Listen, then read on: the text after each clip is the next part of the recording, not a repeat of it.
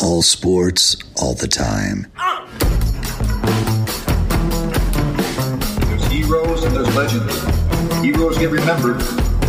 Legends never die. This is the Spoken Podcast. Hold your ears, folks. It's showtime. I'm your host, Lance Twidwell. Man, that kid, he can ball, man. He can ball. Touchdown, Kansas City! Patrick freaking Mahomes, baby! Uh, let's talk some sports because that's what we're here to do. You are tuned in to the Spoken, the Spoken. Ladies and gentlemen, here is Lance Twidwell. This is the Spoken Podcast. I am your host, Lance Twidwell, here inside the KCPN studios with my guys, Trevor Twidwell. It's good. Eddie Ortiz. Yo, yo. Miss Gats on the one and twos as always. Episode 87 is here. We're ready, guys. It is Friday night. For all of our podcasters, we appreciate you guys taking the time wherever you're at. We thank you for taking the time to be with us this week as we break down some Chiefs topics, some Chiefs football. It's right in the heart of the NFL season in the year of our Lord 2020. And we are very happy to be here, and we thank you guys all. I know our live streamers are not happy about this one. Our YouTubers are probably not happy about this, but guys, we roll with the punches. If we have learned anything in this year, it is that that is what we have to do. We have to be able to adjust. Consider this a second ha- second half adjustment. We will be back on live stream. We will be back on YouTube very very soon. And in the meantime, you just have to listen to our sultry voices. You'll have to imagine what Trevor's wearing this week, uh, which is actually nothing surprisingly this time around. I'm, I'm a little offended by this. Um, streaming live. Yeah, we're gonna have to send you a fine in the birthday mail suit it is. birthday suit it is. But we're really happy to be here, guys, and talks, like I said, some Chiefs football, and there's so much to unpack. So let's get right into it because we have an awesome guest. Um, from Denver, he's an actual Broncos beat reporter, Zach Stevens. He will be joining us in the second segment. But I'm going to start with something. I need a rant for a second, and it's a good rant. I promise you, it's nothing negative, nothing depressing. It's all good because us Chiefs fans have been living large over the last few years. You have calculated yet an aggressive owner in Clark Hunt. You have a top two head coach in Andy Reid. I would personally say the best in the league, but I'll digress. You have a top five, possibly even the best general manager in the NFL in Brett Veach. And you have the best quarterback in the world, a man that does not need to be introduced, but I'll say it anyway Patrick Mahomes. And you have the defending Super Bowl champions, the Chiefs. Life is good for us, and at five and one, the run it back tour is still in full swing. Well, life got even better a little over a week ago when the Chiefs landed the running back Le'Veon Bell after the New York Jets released him. And we had our good friend Marty McDonald come on last week breaking down why the Chiefs took Bell in and what he expects from Bell in this tenure with the Chiefs and how it all came together. And for anyone who knows how Bell's career has gone so far, we've seen extreme highs and extreme lows. Extreme highs during his early career in Pittsburgh. Chiefs fans know this all too well, seeing that Bell put up 752 scrimmage yards in his five career matchups with Kansas City. That's an obvious high. But then the 2018 holdout, where he missed the entire season to prove a point that seemingly became pointless, when he ended up in New York with a much lesser talent team, much, much less talented team, and less money than what the Steelers initially offered him in this first or second contract. To then only playing in 18 total games and putting up 863 rushing yards with the Jets, that's an obvious low. So, what do we expect from Bell? What should we expect from Bell? Something in, in the middle of the highs and lows? I mean, that's possible. But me personally, I'm expecting more of the things that make him that make life good for us Chiefs fans. I'm expecting more 2016, 2014 Le'Veon Bell than 2019 Le'Veon Bell. In 2014 and 2016, Le'Veon benefited significantly off of playing next to some of the league's best players at their positions. Prime Big Ben, Prime Antonio Brown, Prime Heath Miller. With an unbelievably elite offensive line with Prime Alejandro Villanueva, Ramon Foster, Maurkice Pouncey, David DeCastro, Marcus Gilbert, and Kelvin Beachum. Those offenses were absolutely stacked, and Le'Veon Bell 100% benefited off of it. And there's no mystery as to why those were his career years to this point. In case you missed it, the Chiefs have a little offensive talent themselves. Prime Mahomes, Prime Kelce, Prime Tyreek, Prime Sammy, Clyde, with an offensive line comprised of an elite player like Mitchell Schwartz and solid veterans like Eric Fisher. This offense is absolutely stacked in itself, and I strongly believe that Le'Veon Bell can and will 100% benefit off of it. And hey, let's not assume that this is some rental. Let's not act as if this isn't a perfect fit for Le'Veon. Hell, he said so himself numerous times with the local media in his initial interviews and has acknowledged on his own that he realizes that he's simply another bullet in the chamber of the Chiefs offense handled by Andy Reid, who he loves and admires with or without playing for him. And we and if we know know anything about this current market for running backs in their late 20s, it isn't great. I'm never one that tells a man, an athlete, what to go after. And for all I know, Le'Veon could use this opportunity to up his price for the offseason and for the next team to play for. But Le'Veon Bell has made over $44 million in his career. That's a lot of money. Le'Veon Bell has zero rings. That's not a lot of rings. From what I've gathered, Le'Veon wants to spend the rest of his career winning and if you've paid attention to the NFL, the place you want to be when winning is your goal is Kansas City. This is a great move for both the Chiefs and Le'Veon Bell. I think that goes without say. And I am going to hold out high hopes only because I know the highs of the Chiefs and I know the highs of Le'Veon Bell, and the idea of both highs occurring in unison only solidifies my confidence in this team repeating as champions once more, so much more have high expectations, guys. And we're going to leave it right there because I need to get to my guy, Zach Stevens.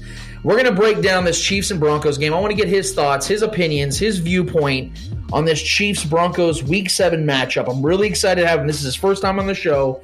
So I hope you guys are ready. I hope you guys are strapped in. I hope you guys aren't doing anything at this moment before this Chiefs game.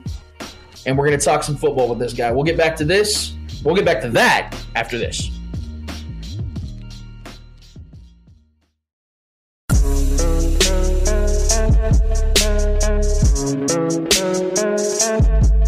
Get on the Spoken Podcast for segment number two. I am your host, Lance Twidwell, here inside the KCPN studios with my guys, Trevor Twidwell. What's good? Eddie Ortiz. Yo, yo, yo. And Gat on the ones and twos. We are so excited, guys. This is the first time guest that we've had. I know that you guys have kind of picked up on, on what we've been doing this time around in the year 2020.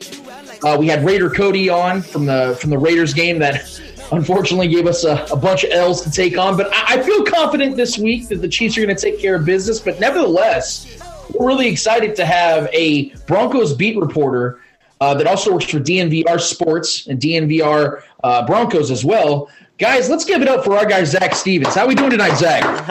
hey, I appreciate it, guys. Thanks for having me on, man. I'm I'm pumped for this game. Anytime you get the Super Bowl champs in town, you got to make sure it's going to be some cold weather to bring them in. Yes, of course you guys are bringing the snow, man, and, and and unfortunately we got a quarterback that likes to sling it in the snow, and we saw that in Kansas City. We'll see. Hopefully, the Denver snow is uh, just as kind to Patrick Mahomes as he, it was in Kansas City. But nevertheless, first, first things first. Whenever we have a first time guest on this show, we love to give them the platform to, to let our viewing audience know who and what they're all about. So, Zach Stevens, who and what are you all about, my man? Oh man, I appreciate it. I'm a Colorado native, been uh, around the Broncos my entire life. I'm sure your audience loves to hear that. And I've been covering the Broncos for this is my fifth season now, full time for for DNVR. We do a podcast as well about the Broncos. I'm sure you guys are all going to tune into that one on the daily. Uh, and, absolutely, and just, just, absolutely love uh, c- covering this team. And you know, since I've been covering the Broncos. I have not witnessed a Broncos win over the Chiefs. Of course, when I was a, a fan uh, growing up, I saw many with Peyton Manning. But I mean, it's just crazy how this decade has been. It was dominated by the Broncos beating the Chiefs pretty much every single time with Peyton Manning. And now, uh, you know, it's been five years since the Broncos beat the Chiefs.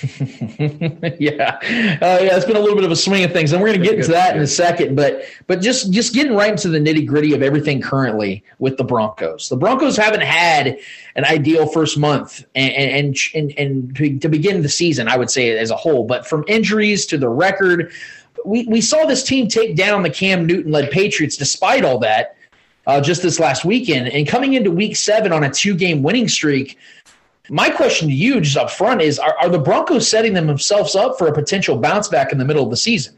They are. They they have put themselves in a position where there is still life. Guys, going into this last week's game against the Patriots, the Broncos had to beat either the Patriots or the Chiefs to, after that two game stretch, still have their season be alive. And uh, they were about nine point underdogs against the against the Patriots, and they're nine point dogs against the Chiefs. But let's be real, the much harder game to win for the Broncos was the Chiefs this Sunday. So it was huge for them to be able to get that W against the Patriots go to two and three. Now, if they fall to the Chiefs, they're still alive. Their season is still there because they bounce back, play some teams that are certainly not as hard uh, as the Chiefs after this week. But they are in a position right now. They're also getting a lot healthier. They finally have Drew Lock back, uh, where they could actually make a play for potentially that seventh wild card spot. But obviously, they they first got to get back to 500. And what's crazy is they have an opportunity this week.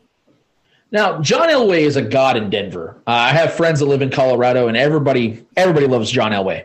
At least the people I know. But outside of landing Peyton Manning, Elway has been atrocious at obtaining anything consistently good or even manageable at the quarterback position. Zach, what what, what is the pulse from the local media, you guys, and, and Broncos fans, which is also you, as a whole, when it comes to Elway and their belief in him at this current time? Well, in terms of him finding quarterbacks, it all rests on Drew Lock because you're right. He did land Peyton Manning, but then he whiffed on Case Keenum. He whiffed on Paxton Lynch. He whiffed on Joe Flacco. Uh, you can keep going down the names of quarterbacks that, that did not work here. Brock Osweiler did not work. Uh, but in terms of John Elway in general, uh, in terms of him looking at quarterbacks, it all it all depends on, on Drew Lock. If Drew Lock hits, well, people are going to forget. Uh, you know, ten years down the line, people are going to forget all those whiffs that he had. They're just going to say, "Ah, yeah, that happens when you lose a guy like Peyton Manning. You're going to have a couple down years after that." But then he found Drew Lock. Now, if he doesn't find Drew Lock, well, it's tough because now the Broncos, I mean, it's crazy. Even with two wins, they've taken themselves out of the Trevor Lawrence sweepstakes. Uh, a couple more wins, they're going to take themselves out of the other top guys in the draft next year. And then you're kind of back where you were, where you, you didn't have a good enough draft pick to get a quarterback, and free agent quarterbacks don't come around. The Broncos have already learned that uh, the hard way. So, in terms of quarterbacks, people are really wait and see with Drew Lock. But if if Drew does not pan out, then it's going to be really really tough on John Elway. But in terms of John Elway in general, where he stands with his fan base, you do have some people that are starting to turn on John Elway, not the player, of course, but John Elway, the general manager. And I would say it's you know, just over 50% of people uh, still have his back uh, w- without a doubt. And, you know, a good majority of those people will always have his back no matter what the team does. But there are some people that are saying, John, you, just what you said, John, you got Peyton Manning, then you did build a good defense. But since then, it's been really tough sledding, and people are starting to turn. Well, sharing a hometown with uh, him and seeing him shine at Mizzou, I've seen all levels of Drew Lock. Now he's only played in eight games to this point of his career, and I'll be honest, I, I have no idea how to feel about Lock as a pro quarterback right now. So I know we just talked about him a little bit and, and, and how much is is relying on him as far as the Broncos' future.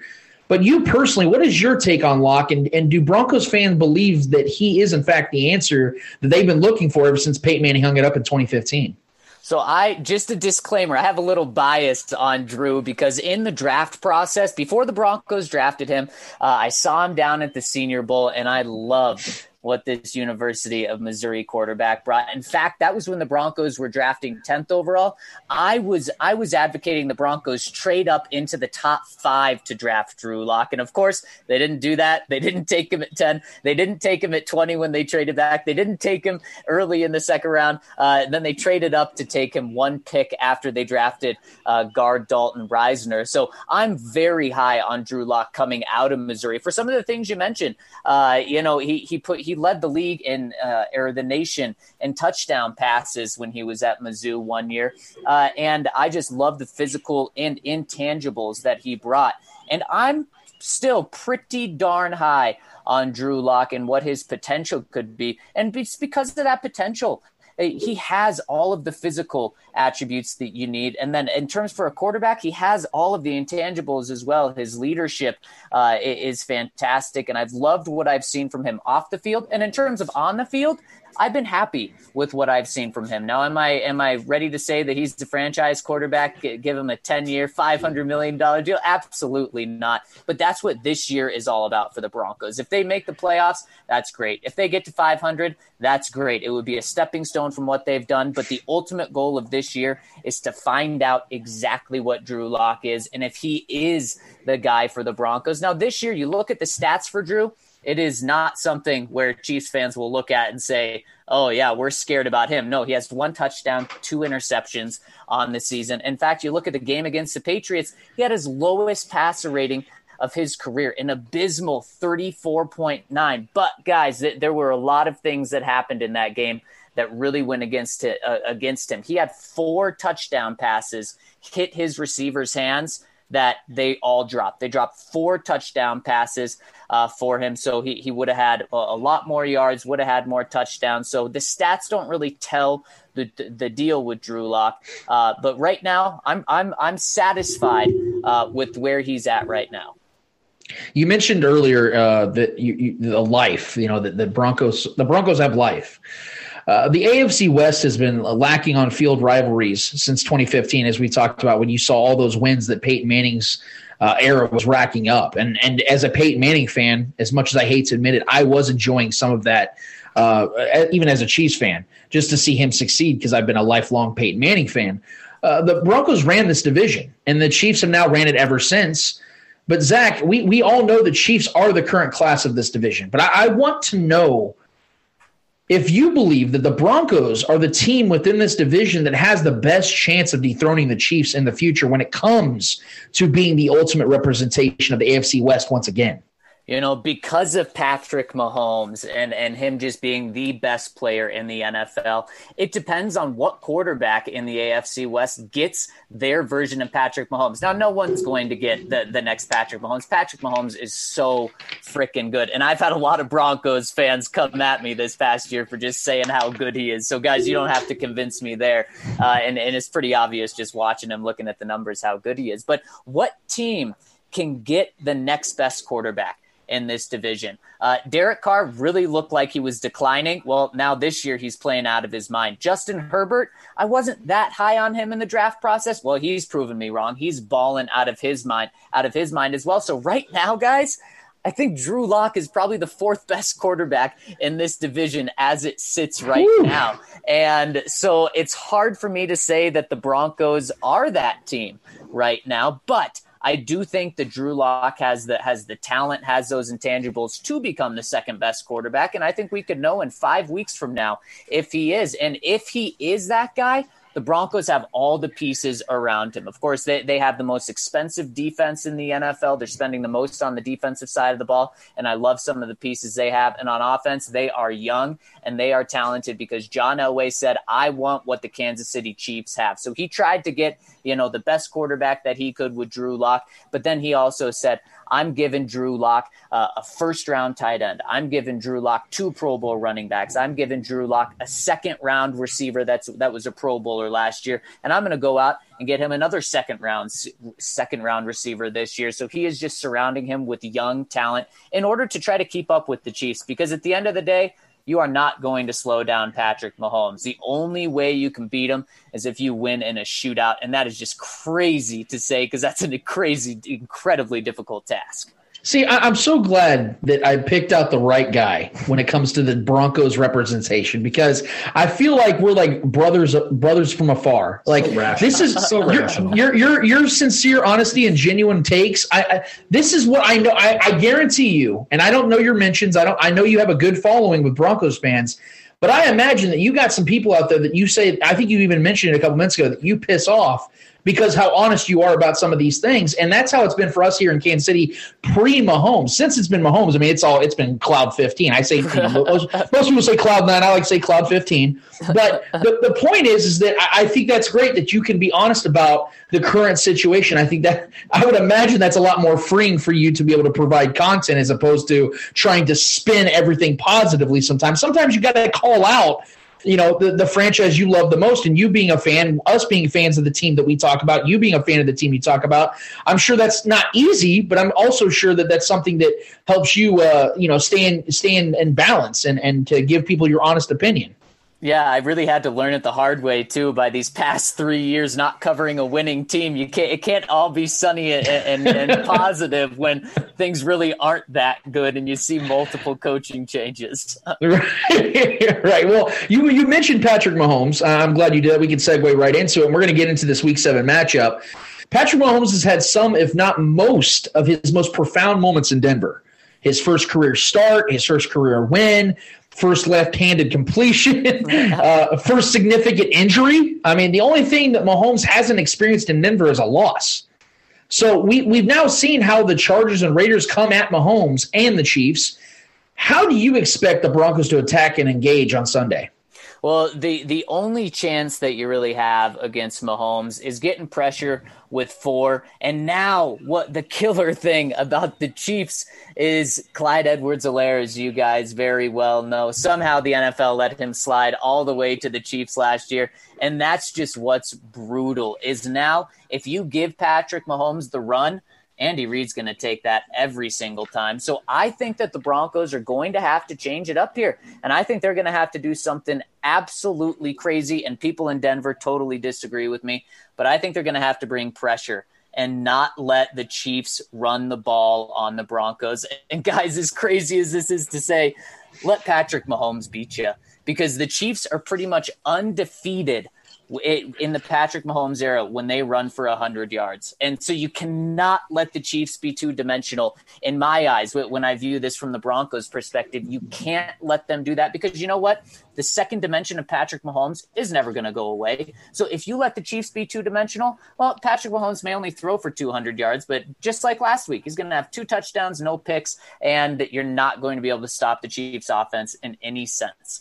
So to me, don't let the Chiefs run the ball. Stop that. And when you stop the run, what you're going to do is you're also going to have some guys bring pressure for Patrick Mahomes, and he's incredibly good under pressure, as we know. But the Broncos' key is taking him down when they touch him. They can't let him get outside the pocket. That's how uh, the left-handed pass happened. Was even as good as Von Miller is, he was not able to take down Patrick Mahomes. He was the one chasing him, but Patrick's put it in his left hand and threw it to Tyreek for that first down. Uh, so that that's and, over the past two weeks, we've seen Vic Fangio blitz more than he ever has, being the head coach of the Broncos. To me, that's when the defense has looked the best under Vic Fangio is these past two weeks. So I say I know it goes against what people do against Patrick Mahomes, but that's what you got to do. You got to bring some pressure to stop the run, not let the Chiefs be two dimensional, and also just just try to force Patrick Mahomes in, into some bad situations, even though he's really good at avoiding those let Patrick Mahomes beat you. I, I think the Broncos, if the Broncos adapt to your mentality, they might be the will. only team in the league that says, you know what, that's the way to do it. I like it. You and know, I, you know what? I hope you're right, Zach. I hope they say, let's let Patrick Mahomes beat him. Because guess what? Then he will he will beat them. That's what's that's what will happen. I promise you that. But no, uh, just to stick onto the quarterback side of things and kind of bring it back to Drew Lock in a sense we we all acknowledge the fact that he's still very much unproven. I think we all can agree that the kid's got talent. He, he, played unbelievable in his college ranks. He's shown promise in the NFL, like you you touched on the four drop touchdowns last week. You can't ignore those things, uh, and that's not on him for sure. Let, let's let's let's play a little scenario here though for a second. Let's say that Drew Lock just shits the bed for the rest of the season. Let's just say he does not do well. Let's say he just he shows that okay, this guy's probably not going to be the answer at quarterback. And with the pressure on John Elway to deliver and to get back to the winning formula that you guys had just a few years ago, which now seems like ancient history. How, how do you see John Elway going about it if, in fact, that is the case where, where Drew Lock is not the answer? At least the Broncos feel that way strongly by season's end. Do you see them potentially, because I'd imagine if he doesn't play well, they're going to have a top 10 pick. Do you see them trying to get themselves into a Trevor Lawrence type of scenario uh, where they can try to play into it, try to trade up, or maybe hope to he falls somehow, some way, which won't happen? Or do you see them going the, the retread method that actually gave John Elway the only true success he's had as the leader of the Broncos and try to trade for a Matt Ryan or an Aaron Rodgers or something crazy like that? I mean, we've seen crazy things happen. How do you see it playing out if, in fact, Drew Lock is not the answer? Right before the Broncos drafted Drew Lock, John Elway uh, said something at the combine that was very interesting. He said something along the lines of, you know, we, we don't have time to wait to develop a quarterback. That's why I was a little surprised that the Broncos actually did go the Drew Lock route, is because he said we don't have the time to do that. Now, they also had Joe Flacco, who they thought was going to be able to buy that time for Drew. So with that comment in mind, and with the the knowledge that John Elway uh, has only succeeded uh, with a winning record with the quarterback that he brought in a veteran guy, I think that's the route he would go. And like you said, there's some names out there that you could actually trade for. Now, it doesn't look like the Packers are going to be willing to get rid of Aaron Rodgers after this season, but a Matt Ryan, a Matthew Stafford type. I know John Elway really has liked Matthew Stafford in the past, so that could be a guy you go after. The other route, if you were to do the draft, the only other thing John Elway has not done in the draft with quarterbacks is traded up to go get one and traded up in the first round, in the top five to do that. So maybe that's the route he would take, but I would say that it is going out and getting a veteran because he he believes he has a team to win right now. He has the the defensive head coach to help the highest paid defense in the league. So he he believes he can have an elite defense, and then he has all these young weapons on offense. So he he would do that. Uh, in terms of go trade for for uh, a high end quarterback because it would be, bring potential instant success. All right, Zach, since you're such an honest guy, and I think we've clearly uh, addressed that to this point, I'm going to ask you an honest question. Who wins on Sunday? you know what? I think the Broncos win against the spread. Uh, I, I, think I do think they I think they keep it close. I think the the last time I saw the spread earlier today it was nine. I'm liking the Chiefs in seven here but I actually don't think it's going to be a backdoor cover for the Broncos. I think the Broncos are going to play them tight. The Broncos are feeling the momentum of their two game win streak. They know how big this game is. They know that if they lose against the Chiefs, it's going to be 10 straight losses. But guys, at the end of the day, Patrick Mahomes is Patrick Mahomes. It's going to be really, really terrible weather here in Denver. It's going to be cold. It's going to be snowy. But what's the one thing we've learned about Patrick Mahomes? He's not bothered by that stuff. And, and of course, maybe all quarterbacks take a little hit in in in, un, in ideal weather. Well, Patrick Mahomes takes the smallest hit of any quarterbacks that we've seen. So I think it's going to phase the Chiefs less than than the Broncos. And I think at the end of the day, I'm going 30 to 23 Chiefs over the Broncos. I like it. I like it. That was that was well that was well put together. I like that a lot. He said Broncos win the spread. that was well done. That was well done. I now, appreciate that. I had to get that line together for uh, for my audience to give them a little hope. we'll, we'll, we'll, cut this up so it looks like you said the Broncos win. So in fact, you guys do pull this one off. I'm like, dude, Zach Stevens called this shit on our show. This is amazing. But my, my final question for you, Zach, and again, we do appreciate you, man, taking the time on a Friday night. Uh, I, I don't know if you've ever visited Kansas City before. I, I've been to Denver and I absolutely loved it besides the panic uh, the panic attack I had on the way in because the air literally left my lungs due to the damn elevation. But if and when I go back, what restaurants do you recommend I hit up out there? Because I went to Snooze and that place was awesome, but I'm talking like I want I want the delicacies of Denver, man. What do you recommend being a being a Colorado lifer? Mm, that is a fantastic question. Well, my my company, uh, DNVR, actually we just we just bought a bar, so it's called the the DNVR bar. So recommend that for for a brewer to catch nice. a game. Uh, Hell yeah! But, but a, a, a long-time Denver establishment. I'll give you the place that has had their liquor license for the longest time in Denver. Goes all the way back to I think like 1890s and it's my favorite burger ever. It's called it's called My Brothers Bar, and there's a couple like Brothers Bars and, and other names that are similar, but it's Br- My Brothers Bar. It's in downtown. Got this awesome old time feel to it. You got to get the burger that has I think three different cheeses with some caramelized onions on it. It it is so so good. That's it. I just booked my flight to Denver, and I reserved two tables. So you're gonna have to be there with us, Zach. I've, I've already, Love it. I've already, I've already liked it on Facebook and everything, man. This is this is amazing stuff. And uh, if we get if, if and when we ever get down to Denver, man, I'm gonna have to buy you a beer and everything for coming up on here. And we'd love to have you back on the show. But in the meantime, give the people out because believe it or not, man, there are Bronco fans out here in Kansas City. So uh, we're all about giving you love out here, man, and, and getting the followers to, to pay attention to your content. So go ahead and throw out the social media stuff out there, man. Let the people know where they can reach you. Well, I appreciate that. I'm on Twitter at Zac Stevens DNVR. Hey, I really appreciate you guys having me on. And uh, you know, if I ever make it out to KC, I'll have to reach out, and I may have to make it out there because I heard there's a little sandwich named after me called the Z Man. well, look at you taking all the credit for the Z Man, man. I mean, shit. It makes a lot of sense, though. I mean, the, the stars do align here, but yeah, absolutely. I will. I will tell you this, and it's on. We have the receipts here. This this recording is forever. When you come to Kansas City, you better hit us up the first Z Man of your life is on the Spoken Podcast. We got you. We'll take you. We'll take you to Boulevard Brewing Company. That's our that's our beer out here in Kansas City. That that's our top tier model, if you will, when it comes to beer. We got a ton of breweries out here though, so you'll be shocked. Uh, uh, speaking of, of breweries, man, we went out to uh, Denver a couple years ago, and I went to the Great Divide. I absolutely loved that place. Had a great time. Denver was absolutely amazing, but. KC, man, we have we may not have the mountains, we may not have red rocks, we got barbecue. We got great football, as you as you have been fully aware of. Yeah, fully aware of. and uh, yeah, like I said, man, you would absolutely love it out here. But in the meantime, Zac, I really hope, man, you, you guys keep killing it out there. Do do great with DNVR, man. We'd love to have you back later in the season, if possible, to talk uh, the Chiefs rematch with the Broncos later in the season. Uh, but thank you so much for being here with us, man. We really look forward to this matchup and, and to following up with you later in the season. Absolutely, I really appreciate it, guys. This is a blast, and I'll spend uh, the the next Friday night before the Broncos game with you guys. That sounds great, man. We'll lock it in right now. So that is our guy Zac Stevens, DNVR, uh, sorry Broncos beat reporter, and uh, guys definitely give him a follow. He's an awesome guy. He knows what he's doing. He knows what he's talking about there, and he's honest. That's what I like about Zac Stevens the most. He's honest.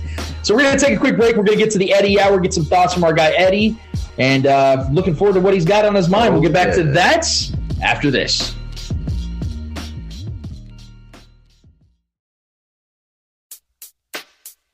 Up, son. Word. Back at it again on the Spoken Podcast for segment number three. I am your host, Lance Twidwell, here inside the KCPN studios with my guys Trevor Twidwell. What's good? Eddie Ortiz. Yo, yo, yo. And Gad on the ones and twos. We just had our guy, Zac Stevens from D- DNVR uh, out there in Denver uh, beat reporter for the Broncos. Such a sweet guy. Sweet dude. He, that's the kind of guy we want to awesome. hang out with. Like Rigger Cody, you know, we might, have a we beer might have with to throw him. down first, and then we go have a beer.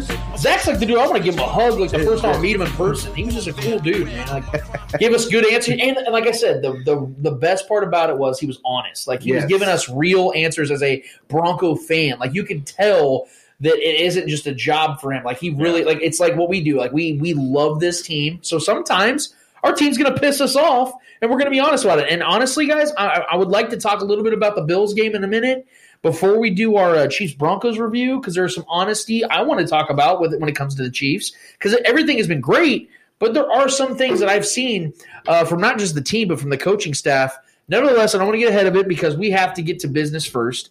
Eddie Hour is here. We haven't. I feel like we haven't had much of the Eddie Hour over the last few weeks, Right. but we're back. Eddie, Here take it over, go, baby. What we got? Here we What go. got? All right, man. I only got a few questions for you guys. No, nothing too too crazy. Nothing out of the ordinary. Hopefully, uh, nothing to trigger Lance, which I Hopefully, you you you want that I, shit. I We'll find a don't. way. I don't see a question here that can trigger We'll Lance. see. But let's go with the first one.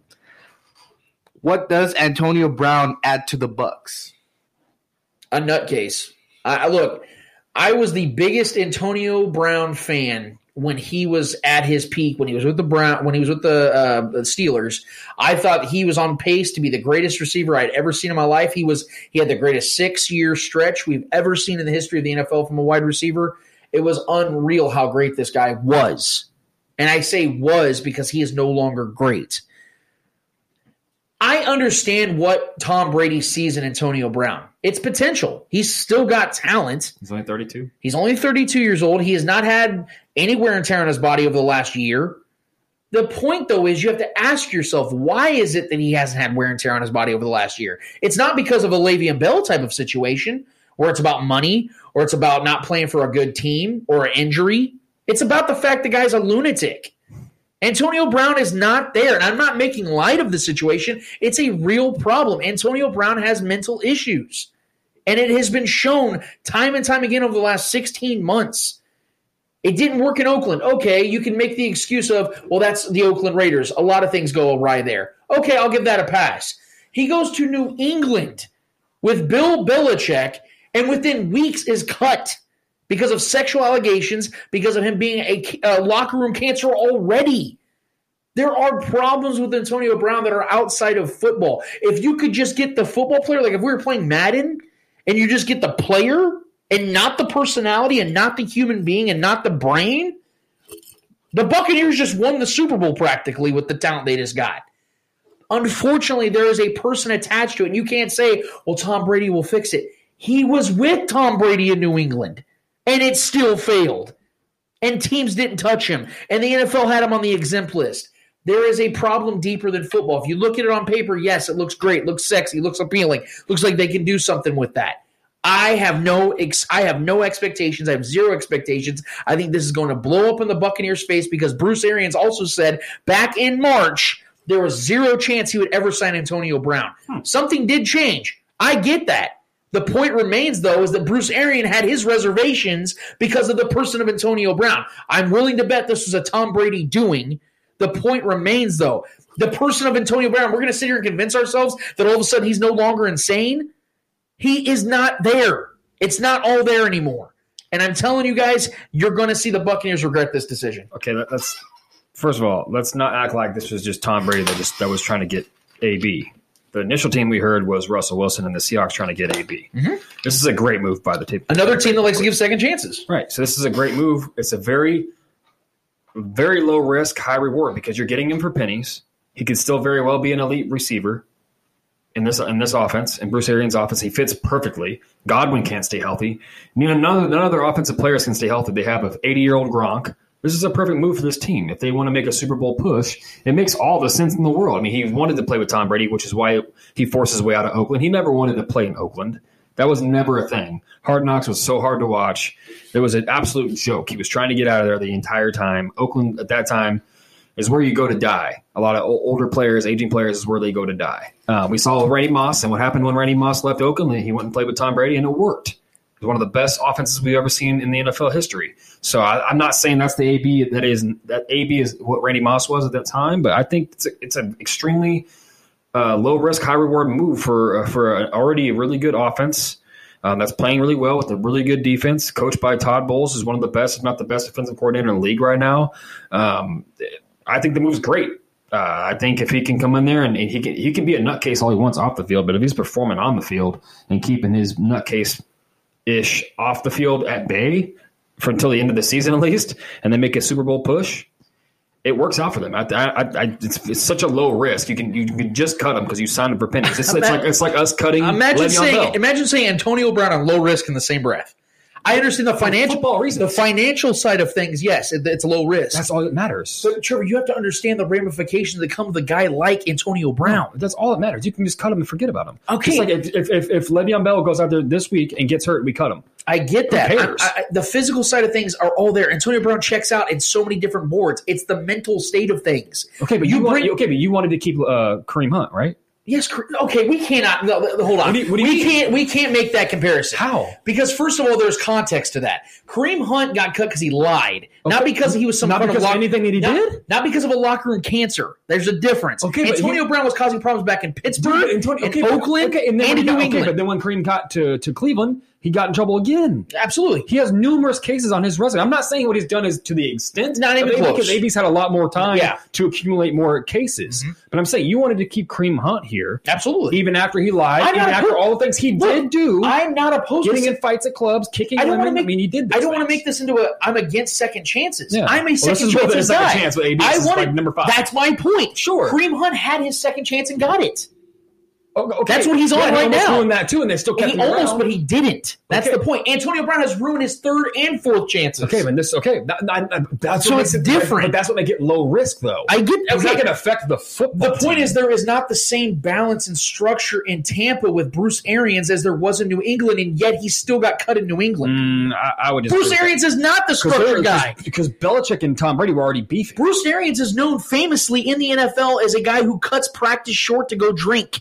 That is his style. Sure, Antonio Brown's going to flourish in that. Maybe maybe that fits his style. Maybe He- the, the loose the loose structure. A guy like Antonio Brown needs structure. I don't know because because Mike Tomlin. Then this is chaos that I'm waiting for. I love it. I'm all for it. okay, but Mike Tomlin was a very structured guy, right? And there, there was things that AB was still And doing. it worked for six years. Uh, it blew up in their face. It blew. Okay, but they got the best years out of Antonio Brown. He was a Hall of Famer with because them. that's before he lost his goddamn mind. But, okay, but the, go back to the Steelers and ask them: Would you go back and deal with all that again to get the production they did? Yes, because they got the prime years out of Antonio Brown. He is no longer prime Antonio Brown. I'm just saying, when when when, when AB came to the Patriots, week one he scored and he had a really good game to start right out the gate. Against the Dolphins. I, I don't care. It doesn't matter if you if he's getting production. That's all. You, that's all.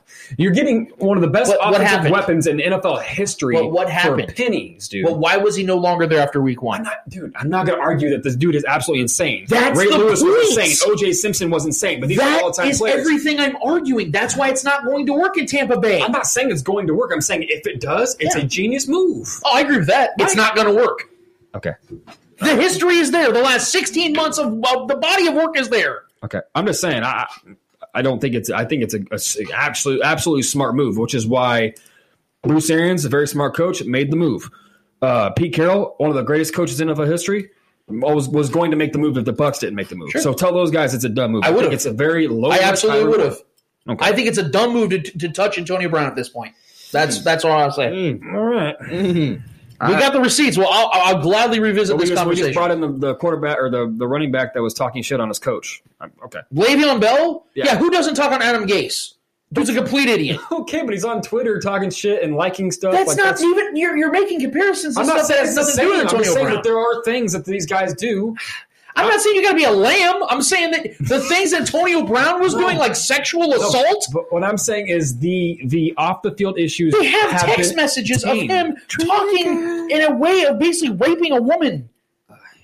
You can't compare Le'Veon Bell talking shit on his coach so to that. time, he's got that stuff wrapped up. That stuff's out the picture. He's got that stuff out of the picture. That's all taken care of. But the he's still settlements him. done. Dude, okay, he's still okay. But he's still him as the person. He's also still him as the player. Sure. Well, we'll see. I don't know. We don't know that. Okay. Anyway, I- I'm sure there's other questions, Eddie. I apologize. I, I think it's. I think it's. I mean, it's. It's. It's a. It's a win-win. Honestly. yeah, yeah. We'll see. Fuck, y'all both got triggered. my. Already, I know you're sitting here talking about you won't get us triggered. I was triggered. That's for sure. What the fuck? I should have saved that for the end. All right, man. Next question. Uh, what team is a better landing spot for a head coaching job? Rockets or OKC? What's OKC, better situation? OKC, without question, OKC. Uh, reason why is there's I've they have a future situation there. They can you can build a future team with the picks with the young players they have there. The Rockets are in total shambles right now. You have a thirty soon to be thirty one year old star in James Harden who cannot win in the postseason. You have a soon to be thirty two year old Russell. Oh, no, he's thirty two now. Thirty two year old Russell Westbrook who's getting significant pay. He's not worth it anymore, in my opinion. Who can't win in the playoffs as a leader of the team. Working hard. Yeah, exactly. So you have those two together, which is even worse than Kawhi and Paul George as a tandem uh, to win championships. So the Rockets, what are they? They're they're a middling team. They can't win the title, and they're not horrible. So if I'm a if I'm a guy looking at both these teams, I'm like, okay, OKC has the potential. Yeah, they may not be the market of Houston, Sure, but you know how much work you'd have to put into Houston to make that, especially now that Daryl Morey's out of the picture, and we can talk shit on Daryl Morey all we want. That guy has been an unbelievable GM in many regards. To be able to go get James Harden, to be able to go and get the play, the pieces they put together with Chris Paul, to be able to get him and James Harden, who hate each other, to play together. And if they just if Chris Paul would have been healthy, they would have been in the finals in 2018 or 2017 rather. Mm. So the Rockets are a mess. They're not going to be terrible. They're going to win 48 games next season, make the playoffs. But if I'm a coach, I'm like, I want to build my team.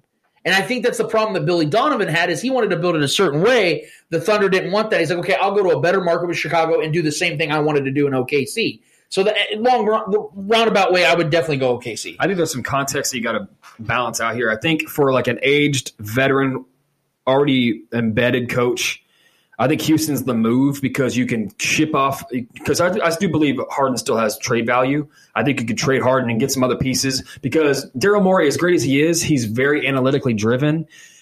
That's cool, but it has not worked. The small ball shooting 53s a game just hasn't worked. And when you come against teams that have legitimate bigs that can bully you, Yeah. you fail. Yeah. And that's what the Lakers did to them. They absolutely bullied them off the court because the analytics go out the window when man ball comes into play. And or when you face a LeBron James team, it's just analytics go out the window because he knows what you're going to do and he knows how to beat almost any type of scheme you throw his way. So they, they kind of outsmarted themselves. I get it. it. It was a cool experiment. It just doesn't work. And plus, James Harden at the helm, just I don't know if that's a winning formula to It's be honest. but I think if they landed another star, like another like like a Giannis or something like that, that's like I think that's what I'm saying. Like the context matters here because if, you're a young coach that wants to make a name for himself, that wants to come in, and I think OKC's the move because you can you can say that you built this team with those picks. You can you can you know your your brain is the one that picked these these players to come in here, and you can kind of build something from the ground up. And you're a young coach; these are young players. You can build them up and grow with them. But if, as like an, an age coach, like a, uh Doc Rivers or something like, I know he just got hired, but like somebody like that, Houston would be the move. Um, both destinations are fairly good. I think OKC is the best overall though because there's so much. It's, it's a young. They have young studs. Gilgeous there. Alexander, right? those guys, So, yeah. then, yeah, all those all those picks. They can definitely make a, a Warriors type of you know youth dynasty in the making, possibly. And that's not picks. far from the truth. They really They could have do what that. five first round picks? Yeah, and with the front Well, with the front it's office they have, eight. Jesus, dude. yeah, with the front office they have, and, he, and, and to the, to that point, Yeah. if you have a coach that comes into OKC and says, "Hey, I want to trade these picks for Giannis." I Yeah, want to trade that's what I'm these picks. Yeah, like you said. Yeah. Then OKC's the move, regardless of what style, what style you are, whether you're a veteran coach or a new coach, in my opinion, because there's all this potential, the riches of wealth in OKC. Yeah. They can It's literally fan base. restart that It's a thing and have too. have themselves the 2011 2012 Thunder again, where you got yourself a KD, Russ, Westbrook, uh, Harden, Ibaka type of team again. That's not far from the Thunder's potential. It's not as You sexy. gotta the right it's not guys. sexy That'd be as a- sexy, I'll city. tell you that. yeah, I mean the location's wasn't not playing. the location's not as sexy because Houston's a cool city. Traveling wise, it's Oh, great. OKC's. I, love, I love me some OKC. Yeah. OKC's a fucking awesome. I'm just city. saying, as far I don't know, yeah, for, but like for yeah, a team traveling, oh, it's great to be right in the middle of the Yeah. country. It's Yeah. beautiful. That's Imagine true. being, imagine. being- Remember, they used to be in Seattle. Ironically enough, talking about the Thunder when they were the Seattle Supersonics. Can you imagine traveling from Seattle all over the country? Well, That'd be awful. OKC, OKC fans are great because there's not much out there sports wise. Yeah. outside of like college football and just stuff, like Kansas Oklahoma. City, Green Bay. Yeah, Like, right. You have these Oh, they put on that- they put on a great show, man. They It's- love their it's Thunder awesome. out there. They do. Oh, it's awesome. Yeah. All right, uh, Lance. I'm glad you brought up uh, the word trading. Uh, so I want to hear your thoughts on this Lakers potential trading for 35 year old Chris Paul. Um, I like I like a lot of it because just the, this just saying that out loud. Chris Paul playing with LeBron James and Anthony Davis. That team's going to win the finals. Um, the concern I have is is what is the sacrifice to that? Because even with Chris Paul added, you have the star. uh, That team would almost resemble identically to the 2011 Heat, the 2020, 2010 2011 Heat, where you have these three pro- prolific players, and then there's this significant drop off from there, where you're going to be relying on two, not one, but two 35 plus year old superstar players. Do, can they get it done? Would they get it done? Yes. If Chris Paul got traded right now to the Lakers, they are the significant, no questions asked favorites. They're already the favorites now without Chris Paul. You add Chris Paul, they're significantly favorited. My point, though, is depth has to play its part in some form and fashion. So, what do the Lakers do after Chris Paul? How do you build depth from around around that? Uh, you know, are you going to keep Kuzma? Are you going to trade uh, Danny Green? Those guys have to be moved. JaVale McGee ain't coming back. Dwight Howard's going to get money somewhere unless he retires. There's a lot of moving pieces around those three players. Would I sign on for it? Hell yeah, I would, because you're talking about a guy that can take off so much pressure from LeBron James, where he doesn't have to facilitate for 40 minutes a game in the playoffs. Rondo, as great as Rondo was in the playoffs, and he was awesome in the finals. Dude was incredible in the finals. Playoff Rondo was incredible. Chris Paul is three times the player that Rajon Rondo is. He is just as good of a facilitator. He is almost, I would say, right right at the tip of being just as intellectually great for basketball style. He's just as good of a defender. He's a much better shooter. So, and he's only a year older. So it's not like you're getting a significantly older player, and they're about the same exact size. So you're upgrading at point guard if you get Chris Paul. So all signs for the most part would be a great move. I would just be concerned about making sure that you're getting adequate depth to bounce and get younger at the same time while you get older because you add Chris Paul, you get older just by nature. Yeah, I mean the, the Lakers immediately get better if they make that move, uh, and the experience for one. I was going to bring up Rondo. Like w- w- what they got out of Rondo was amazing, but could you imagine you replacing Rondo with CP3 in that move? I mean, you remember a couple years back in that Houston Rockets team. We'll go back to the talk about the Rockets with with how great Chris Paul was playing, and they were they were up on in that series against that really good that great string. Uh, yeah, that that that great Warriors team, and yeah. they were they were blowing them out. They were doing them. So I mean.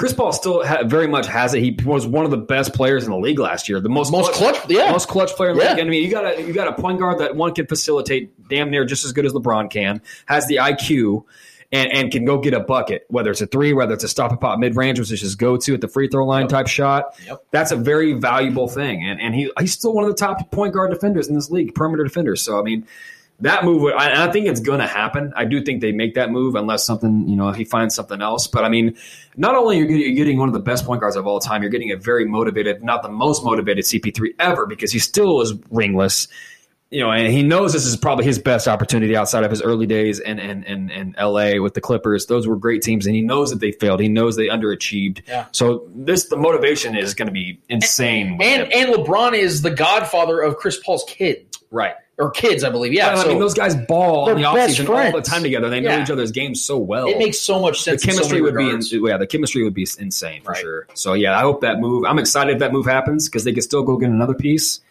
So yeah, I mean, it, it, I'm all for it, man.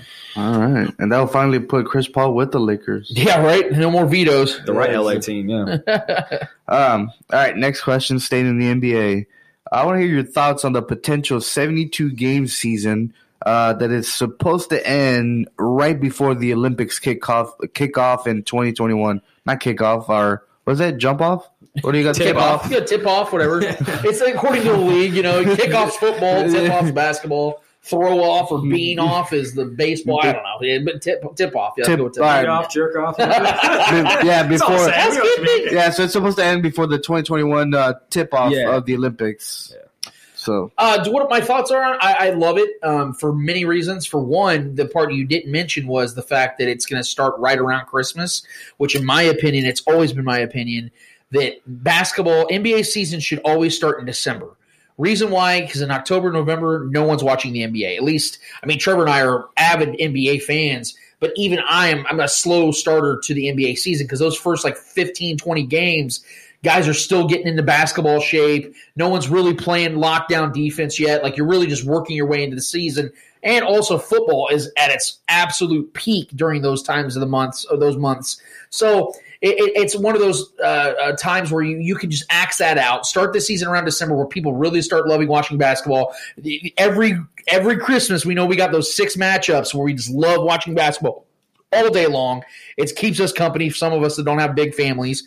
Um, the point though is, I think that's great in that regard. But in the one that you asked about the 72 game schedule, it's genius because of the fact that you now no longer have the excuse to load manage.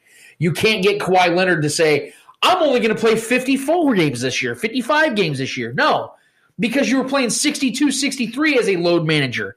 Now you have 72 games to work with. You can't use that, which means there'll be even fewer back to backs. There'll be more stretches and further out games. So you're having two to three days rest on a normal basis.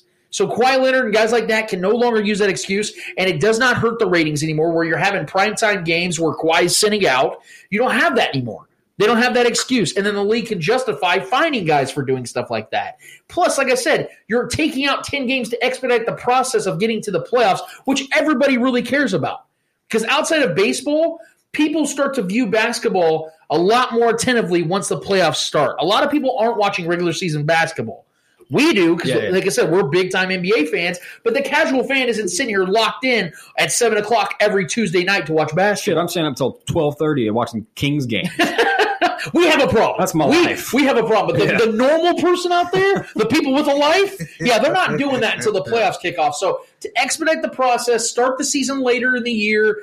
That's the way to do it. I'm so glad, and like I like we talked about this on the show before, it can be a blessing in disguise. I mean, I know the pandemic's not a blessing, but it can be a blessing in disguise for some of these leagues to adjust their schedules as they always wanted to. They just now have an excuse to do it. Yeah, I mean, at this point, who are we to to, to you know to judge or second guess what Adam Silver and the NBA does? I mean, they they absolutely did a masterful job with the bubble. It was incredible. You can talk about the ratings all you want. The ratings around most sports have been pretty rough with the pandemic and everything going on because people have been busy. People have been busy not being busy and all kinds of shit going on in this world. So, um, I I mean, I love it. It gives the league flexibility because you know it, it gives them space if they need to move a game or whatever. There, there's not there's less games to work with. You know, so if they you know, move a game, they don't have to worry about you know restructuring the game ahead of that and the game ahead of that because there's less games. And like you said, it, it gets rid of the the load management theory and and, and strategy there. Um, so I mean, I'm all for it. I just I, I, anytime I'm ready for basketball. Anytime, yeah, starting around Christmas time is the ideal way. Um, it's like a holiday in itself when basketball starts up. I love those games, and those are always like some of the best matchups to watch.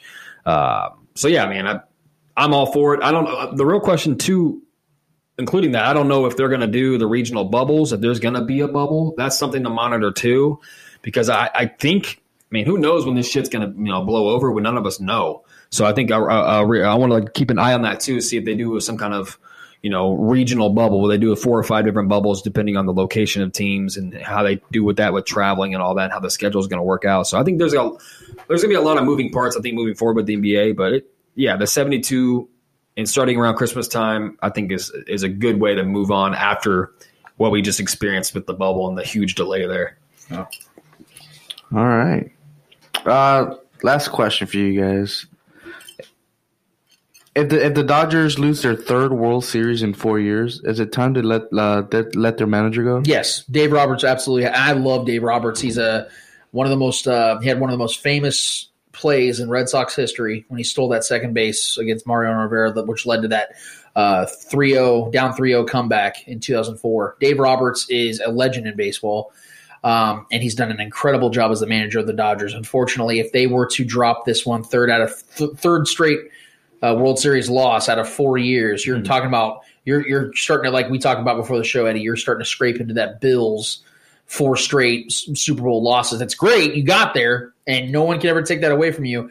You couldn't get one.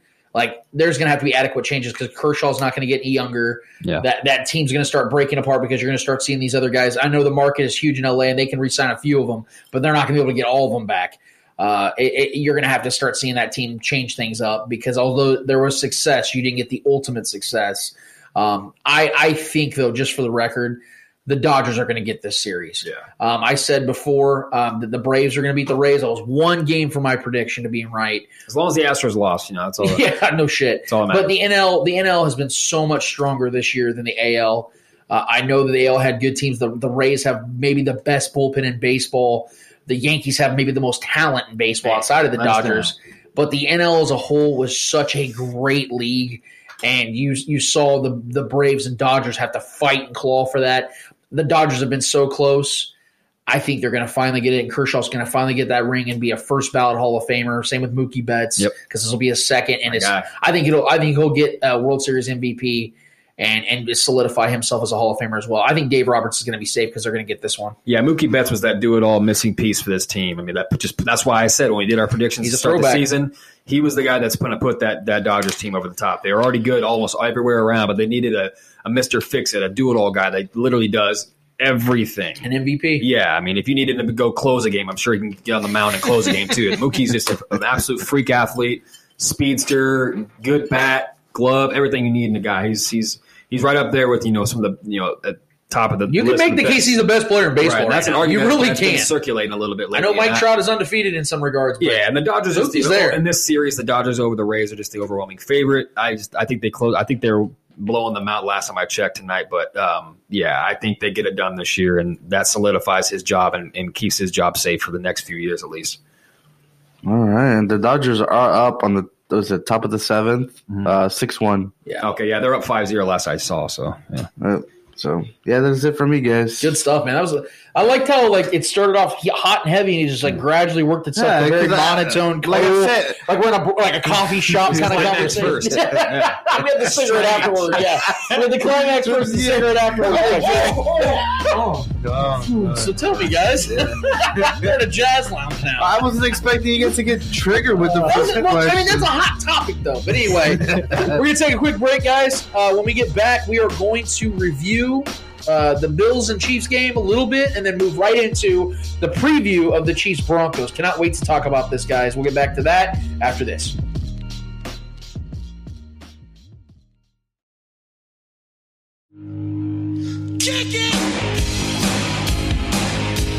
It is time for the Monday mailbag, what we like to do each and every week is give you guys the platform, you, the listening and viewing audience, an opportunity to take over the show for an entire segment where we get your guys' questions, your concerns, your debates, your topics, your whatever it is on your mind, man. We give you guys that opportunity each and every Monday on our Facebook group. So join us on the Spoken and uh, join the Monday mailbag weekly um, participation. So Trevor, no less, because our guy Eddie actually had to duck out. It's the price we pay for having our guy with a future career in uh, criminal justice and criminology. He has to go home and get some homework done. So we appreciate him for being here in the studio while he could be, but it's just us Twidwells now in the house. So Trevor, what is in the Monday mailbag? Yeah, sorry guys, I don't have the golden voice that Eddie has, but uh Okay, okay. So question number one. uh, okay, so obviously we have the first 30 questions are Donnie Couch. Um, so Donnie, Donnie's first question is uh, some of the stuff I think we already touched on, but I'll go ahead and just kind of skim through it. Um, he says, "Hey guys, how are you guys doing? Um, today I hope I hope it's great. I'm glad that I get to ask the questions on this Tuesday mailbag. That's my bad. now that we have seen this dominant run game in KC, will the Chiefs have the best RB duo in the AFC when Le'Veon steps on the field? Well, first and foremost, uh, things are going pretty solid for me, uh, Donnie. So we appreciate you uh, asking. I hope everything's good with you and your family. And uh, yeah, man, to uh, get to your question, I would say that it's hard for me to picture a better duo just on paper than what the Chiefs have. Now, obviously, they have to go out and prove it. Um, Clyde has done has been nothing short of remarkable this season. Uh, he's second in scrimmage yards and he's second in rushing yards, I believe, this season, only to Derrick Henry, Derrick John Henry. So that's not somebody to to be upset about to be trailing because it seems like every defense is trailing him as he chugs down the field. Um, but on paper, I don't think there's any question when it comes to talent, experience now sprinkled in with their with uh, with uh, Le'Veon Bell. I'm gonna I'm gonna have to say that if I was to build a running back duo just based upon what I know from these two guys, I would say yeah, I would say this is the best in the AFC. Yeah, I don't think it's even close in the AFC because there's not a legitimate duo really anywhere else. I would say maybe the Chargers did have Ekeler uh, and Ekeler and, and and and Justin Jackson, but even with that one, I But- might still take the but Chiefs. those two guys are always banged up. Yeah, uh, Kelley's been okay, um, but as far as like a duo, there's not really a, another great duo in the AFC. I mean, it's just not. D- Derrick John Henry and uh, what's his name? Is, is it uh, um, God, the guy that used to play for the was it the Patriots or um, I forget. It, it doesn't matter. Yeah, there's- it's Derrick Henry You and got it's James Derrick Conner Henry. with the Pittsburgh Steelers, who I like James Conner a lot, but they don't. He's l- like legitimately a, a workhorse core, uh, running back. They don't really play anybody else. Um, you you got Kareem Hunt, obviously. Yeah, Nick Chubb's hurt though. That's the thing. Yeah, yeah. But so I mean, outside of that duo, when they're healthy, I think that is probably, That's probably the best. The best as far as like you know, as far as the age. But I mean, we have a first round pick running back, and then one of the greats of this generation in Le'Veon Bell. So I mean, right now, yeah, it's not a question to me. Uh, so Donnie's next question is: Is Nick Allegretti another fantastic pick by Brett Veach, and did he win the starting job? Uh, I, I don't want to. I don't want to get too far ahead of it right now. I think Allegretti has, has looked really good. Um, he has a lot more to prove before I start really sprinkling on the praise of, of Brett Veach finding another gem. Yeah. At this point, though, Allegretti has surpassed all expectation because he had none. Uh, most, if Chiefs fans were being honest, most Chiefs fans didn't even know he existed while he was on this roster. Uh, so yeah, I think that as it looks, the on the on pace factor, I would say that yeah, Brett Veach is actually Veach season is in full effect when it comes to Allegretti and guys like that because I had zero expectation with Allegretti. He was not penciled in to ever become an adequate replacement for anybody. So I am more than happy and more than pleased that he has superseded all expectations. Like again, like I said, which was none. Yeah, I mean, is it a good pick? Sure. I mean, he performed well when he was called upon, so that that alone is a good pick. Uh, do I think he won the starting job? No, I'm not convinced that yet because we've seen it time and time again. Not in just not just the Chiefs, but in football in general. We've seen good offensive linemen go down and, and, and reserve players come in and play good for a game, maybe two. But the consistency is what you're looking for. You know, if he does, if he strings, you know, a good couple starts together, then I'll probably start, you know, gaining some traction. Maybe he'll there will be a controversy in the starting lineup uh, for our our, our O line here. I mean, whatever it takes to, to protect Pat. And in my mind, I don't care who it is. I want the grittiest, nastiest guys in the trenches at all times. I don't care if you think you're more talented. I want grit, and that's what they showed this past game. And I fell in love with it. I love what I saw. Um, I want that toughness, man. So I don't care what name is on the back of the jersey as long as you're protecting our most valued asset on this team. Um, next question is uh, a lot of people are talking about how good Anthony Hitchens has been playing this year, except Craig Stout. are you guys surprised? Shout out, Craig. Are you guys surprised how good Hitchens has played? I'm going to say yes, only because I, I know Hitchens can rack up the tackle totals, but he he's been awful in coverage this year. It looks like Hitchens is really trying to fight for his job, Yeah. and even though he's safe in most regards, um, yeah, I think Hitchens is playing motivated football. I think he's playing aggressive. He's been accurately great in open field tackles this year. I mean, I'm not the biggest Hitchens fan because I feel like he gets a lot of uh, passes when he shouldn't because he's been in a lot of ways. Like again, eh, people look at the box scores and think he had a great game. There's a lot of times Hitchens has been awful with We don't have 11 much of a tackles. Yeah, he, there's been games where he was awful with 11 tackles. Yeah. So if you look at the box, you're like, oh damn, he, he looked amazing. You know, he led the league, he led the team in tackles this year. That's not how you look at a linebacker, man. He's got to be able to cover. He's got to be able to close out. He's got to be able to contest passes to linebackers and running backs. He's got to be, like I said, open field tackles, things like that. There's more context to it. But at the same time, I think Hitchens has got a solid B plus on the season so far. I want to see him get better again on the, like I said, on of the pass defenses. I want to see him get a little bit better. I don't know if it's there. I think Hitchens is what 28, 29 years old now. Mm-hmm. It's just kind of who he is. This is as good as it's ever going to be with Hitchens. So if this is as good as Hitchens can be, I'm going to give him a B plus on the season so far. Yeah, I, I, I like the aggression he's been playing with. He's been very, he's he's like noticeably more aggressive, noticeably more like uh you can just see it in his in his his mannerisms. His He's- approach. He's, being, he's playing more angry. Yeah. I like it. I don't know if his production's really showing it. I just think it's because our linebacker core is so bad. He just happens to stand out amongst the shit. Yeah, I mean, imagine sitting next to Ben Niemann and, yeah, and, not, and looking bad. I don't. You know yeah. I mean? I think Hitchens is a very mediocre player. I liked the signing initially when we brought him in because, he, if we're all being honest, he played well in Dallas. He did. He was very good over there. His numbers showed. Um, he was productive, and that, we were starved for a middle linebacker or a linebacker just in general after DJ left. You know, and um, so it left a very big vacancy in that part of our defense, and still is. I mean, that's that's by far our weakest point of our their entire roster. Um, so any production out of the linebacker core is going to show out because it's going to stand out amongst the crowd because they've all been really bad. Um, so I hope it continues to build upon that. I hope that's something that we can build upon moving forward because we're going to need it, especially in the big games and once the playoffs times come around. Um, by that by that time, I hope Gay is more acclimated and, and becomes the guy because that's the goal. That's what we drafted him for, and he's been getting more snaps. But yeah, I mean Hitchens, I like him as a guy.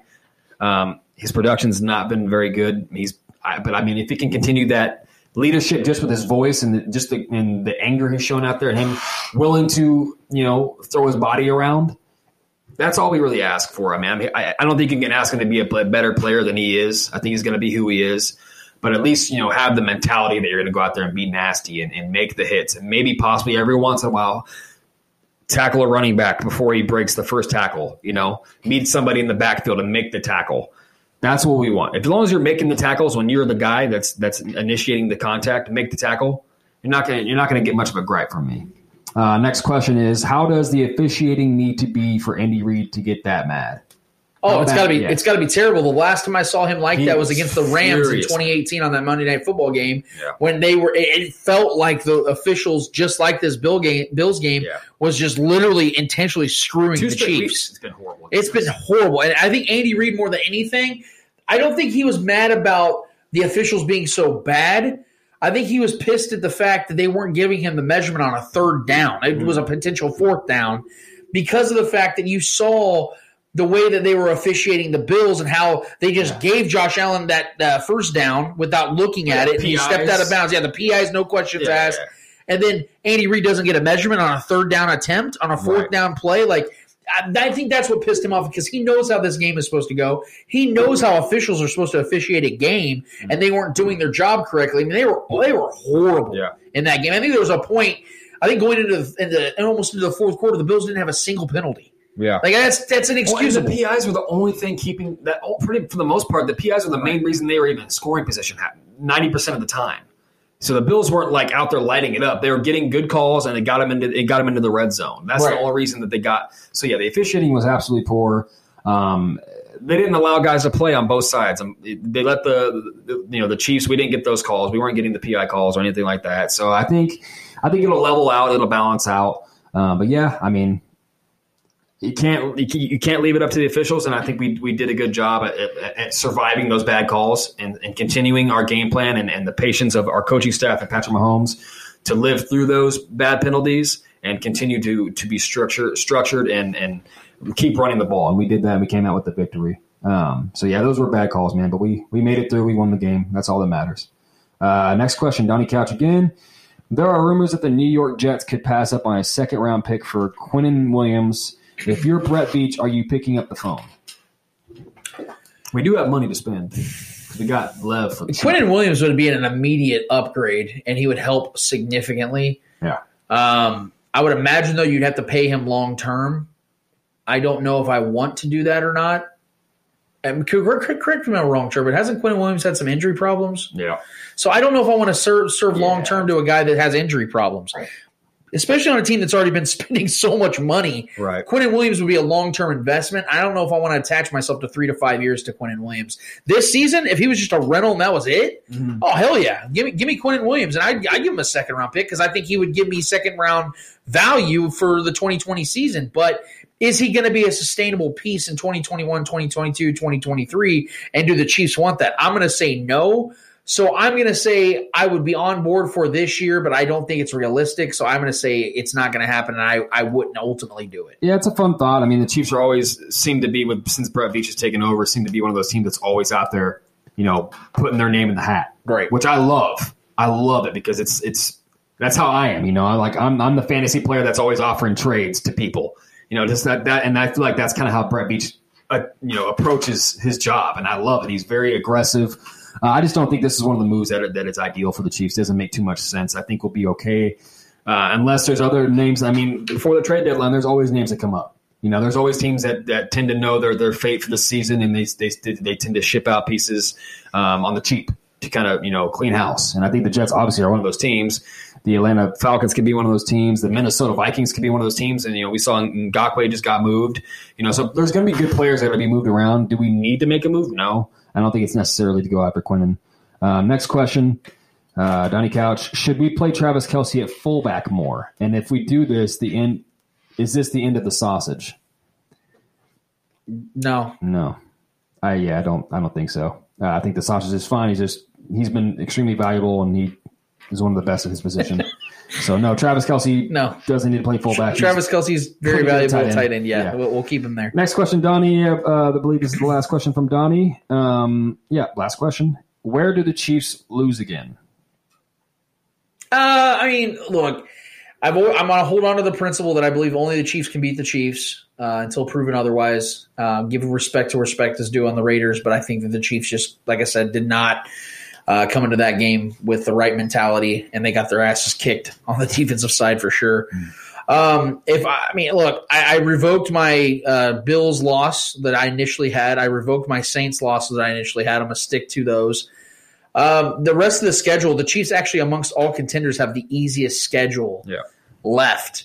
So I think at this point, and then maybe Trevor will agree, disagree with me on this one. At this point, I think there's a better chance that the Chiefs run the table Yeah. than lose another game. Having said that, I mean, this is the NFL, man. I don't want to sound cliche here, but it could happen where the Chiefs do drop a game to the Panthers or they do drop a game to, I mean, the Buccaneers are not a team you're just going to push over and look over. The Buccaneers could win that game. It's in Tampa Bay. They're loaded as fuck. They got a good coaching staff. I mean, it could be that day where the Bucks just have it and the Chiefs just don't. Am I going to pick the Bucks? No. But I I could see another loss. But uh, uh, I, I, I guess the real question would be: Do I see two more losses? And that answer is definitively no. So I think I think the Chiefs at worst are going to finish the season fourteen and two, just because, like I said, the schedule's so damn soft and the Chiefs are so damn good. And I don't think people realize. And I, I try to explain it on the opening monologue to add Le'Veon Bell to this offense. I don't think people understand how great that's going to be. I think I think certain people do. People that know football, like you've seen Ryan Clark and a lot of other football guys. No one has pushed back except Brett Favre, who's just been a complete jackass on his last few stances. but that's that's neither here nor there. The point is, Le'Veon Bell is going to take this offense to even an, an even more significantly great level. They're only going to get healthier because Mitchell Schwartz is going to be back with a better back. And I think that this team's just going to start clicking at the end of the season. Sammy Watkins will be back as well. But I could see another loss. I, I definitely could, and I think it, it, it, there's a chance it could happen. But I think the Chiefs are going to run the table. Yeah, I mean the the the, the Bucks, the Saints, and the Chargers are in my mind are the three toughest teams we have because the Chargers just know how to play us, man. And it was a close one last time, and it's a rematch. Herbert's got confidence. Yeah, I mean, this is and it's another game that we play each other and know each other even more this next time. And I can see, you know, and Herbert is getting better. I mean, that was his first start against us, man. He balled out, and, Kid's he, good. and he made. And if he didn't make that big mistake by throwing that crossfield pick, they might have beaten us. You know, so that's that's to me, they've proven to be a tough matchup for us. It just is what it is. You have to accept it. It's a tough matchup. Um, I think we'll get up for it, and I think we won't let it happen and get as close as it was as last, as last time. But that's a good defense, man. And, and Herbert is, is is a star in the making. It's looking like so. Them, the Saints are always a tough team to play. Um, I think we'll beat them, but the Bucks definitely, as far as talent, as far as roster top to bottom, as far as stacking up against us, stacking our, our roster up against their roster, that's about equally as match game as you can get. Tom Brady's been playing well. Um, he's, he's surrounded by an absolutely talented roster. So, I mean, if they're healthy and we're healthy, that's gonna be a fun one to watch. Um, that could be a 65 point over under over there. So, um, yeah, I think those are the only three teams I think that actually have a chance of beating us or us losing to. So, uh, but like, yeah, I, I agree. I think our chances are higher of running the table and moving moving forward because I think we're just going to get better as the year goes on. Um, and Pat tends to get better as the year goes on. Um, so yeah, I I don't. I'm per- fairly confident in uh, the win loss record moving forward. So, uh, Michael Hernandez. Um, I love Tua, but why are the Dolphins pulling Fitzpatrick? And and when they are in second with Fitzpatrick, please discuss. I am so glad this topic was brought up. I was hoping Eddie would bring it up in the Eddie hour, but we got it in the mailbag, so therefore, and hey, it's an interesting thing, man. Okay, look, I am one of the biggest Ryan Fitzpatrick's fans, and and we owe him a lot here in Kansas City for what he did in Week 17 of last season in New New England. And I love his passion. I love his zeal. I love his competitive nature. I love everything about Ryan Fitzpatrick. But can we be real for a second, guys? The Dolphins took Tua at number five. He is the future of this franchise. Brian Flores wanted to ease him into this season, know that he was fully healthy, and let him work his way into this team. It's the perfect situation. I said this weeks ago. It is the perfect time for Tua to come in. Why? They just played the Jets, which is by far the worst team in the NFL. You get a bye week. Now the schedule conflicted. Now you have the Rams, but you have the Jets again in two weeks. Hmm. This is the perfect time. And I know everyone loves Ryan Fitzpatrick, but guys, we can't pretend like Ryan Fitzpatrick, one, was the franchise quarterback here and they decided just to pull him. And two, we can't act as if we didn't know this was going to happen anyway. Right. So as much as we love and oh, I feel so bad for Ryan Fitzpatrick, I'm going to be honest with you, I don't because he had his opportunity and it's not like he had to win this job or prove his worth. We all knew it was coming to an end eventually this season. It was just a matter of when, not if. Now, what does suck is how he found out. Supposedly, from what I was hearing, Tua got the uh, Tua got the got the tip. He heard a couple weeks ago that he was going to be taking over after the Jets game. So what happened was Tua started telling some friends, And you guys know the rest of the story, how it goes. People start talking, it gets spread like wildfire. Ryan Fitzpatrick, he supposedly his son found out bef- from uh, TV and radio and tweets and all that stuff before they even found out about his father. And Ryan Fitzpatrick and his son are very close. So I know that part hurt, and I'm not going to sit here and try to play that downplay that part because I know that had to have been rough. Because this is probably Ryan Fitzpatrick's last season in the NFL. He's 38 years old. At the same time, this is what was going to happen all along. We all knew it, and if you didn't, where the hell have you been? Tua Tagovailoa was going to take over eventually, and this is the perfect time. This is the time I thought it was going to happen. We just need to accept it, man. This is going to be a non-story in three weeks because I think Tua is going to be awesome. Yeah, I mean, Fitzpatrick, I love him. He's fun for fantasy. He's fun to watch. He's players love to play for him. His receivers, his running backs, his his fellow players love to play with him. He's even Brandon Marshall on on First Things First talks about that's his favorite player he ever played with. That Jets team was the funnest years of his of his career. He's just a fun guy. He's a Harvard grad, undrafted free agent that made the league and is and is overachieved in his career. If we're being honest, numbers he's had good numbers. He's had some really bad years, and some he's just, he's a journeyman, right? And it, look, what we're what I'm not going to do is try to tell Coach Flores what he sees and doesn't see in Tua. That coaching staff watches Tua at practice. You don't think they're going to put the better guy in eventually? Tua is a top five draft pick. Could have been could have went number one. It would have went number one if he wasn't hurt. You know, if he goes out there and he sucks, Fitzmagic could get back in there. Who knows?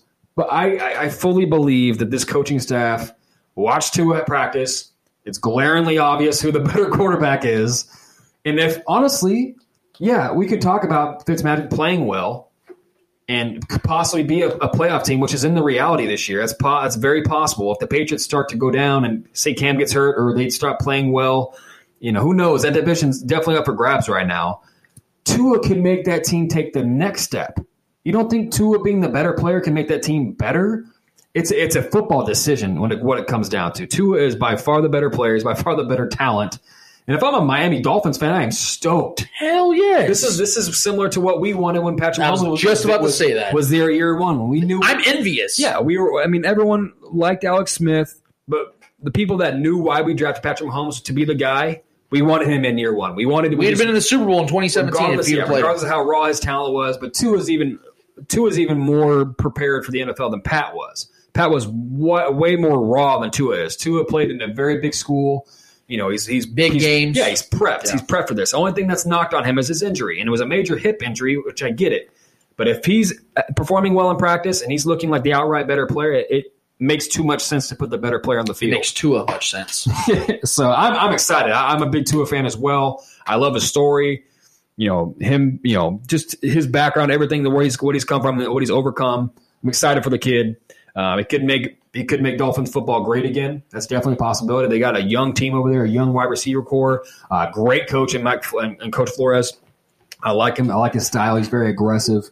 Um, so I'm excited for it. But yeah, I mean, Fitzmagic was a stopgap. We knew what it was. We knew what he's been his whole career. It's fun. It's sexy at times, but it's two a time. Uh, last question, Billy Hodge.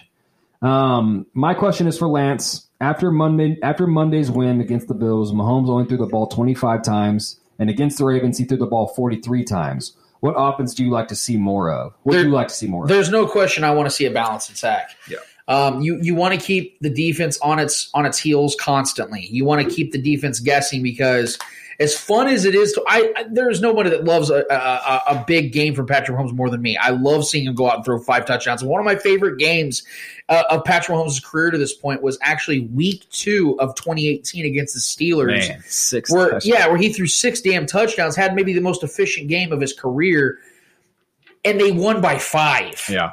Like they threw, they put up 42 points and won by five.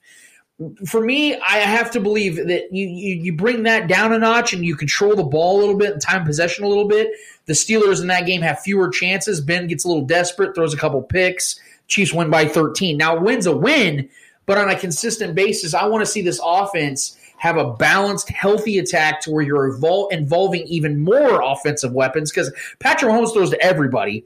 But when you have a running attack going, you're getting even more people involved because Clyde, to this point, hasn't been great in the passing game. So you almost have to like consider him out of the equation when Patrick's throwing the ball 40 plus times. You take down his pass attempts from 43 to 25. That means that Clyde's get 8 to 12 more touches. To me, this offense only gets better that way. And again, like I said earlier, now that the league knows, okay, we can't let Patrick Mahomes do what he does with the magic. Now you're a step ahead with an incredibly great, and I will say a great running attack and then you sprinkle Le'Veon Bell into the equation, I think it's a no brainer. It might be sexier with Patrick Mahomes throwing the ball more, but when he throws less, that means you have more control of the game. And that means that wins are going to be coming a lot more easier for the Chiefs, who already win all their games, it seems, every single week.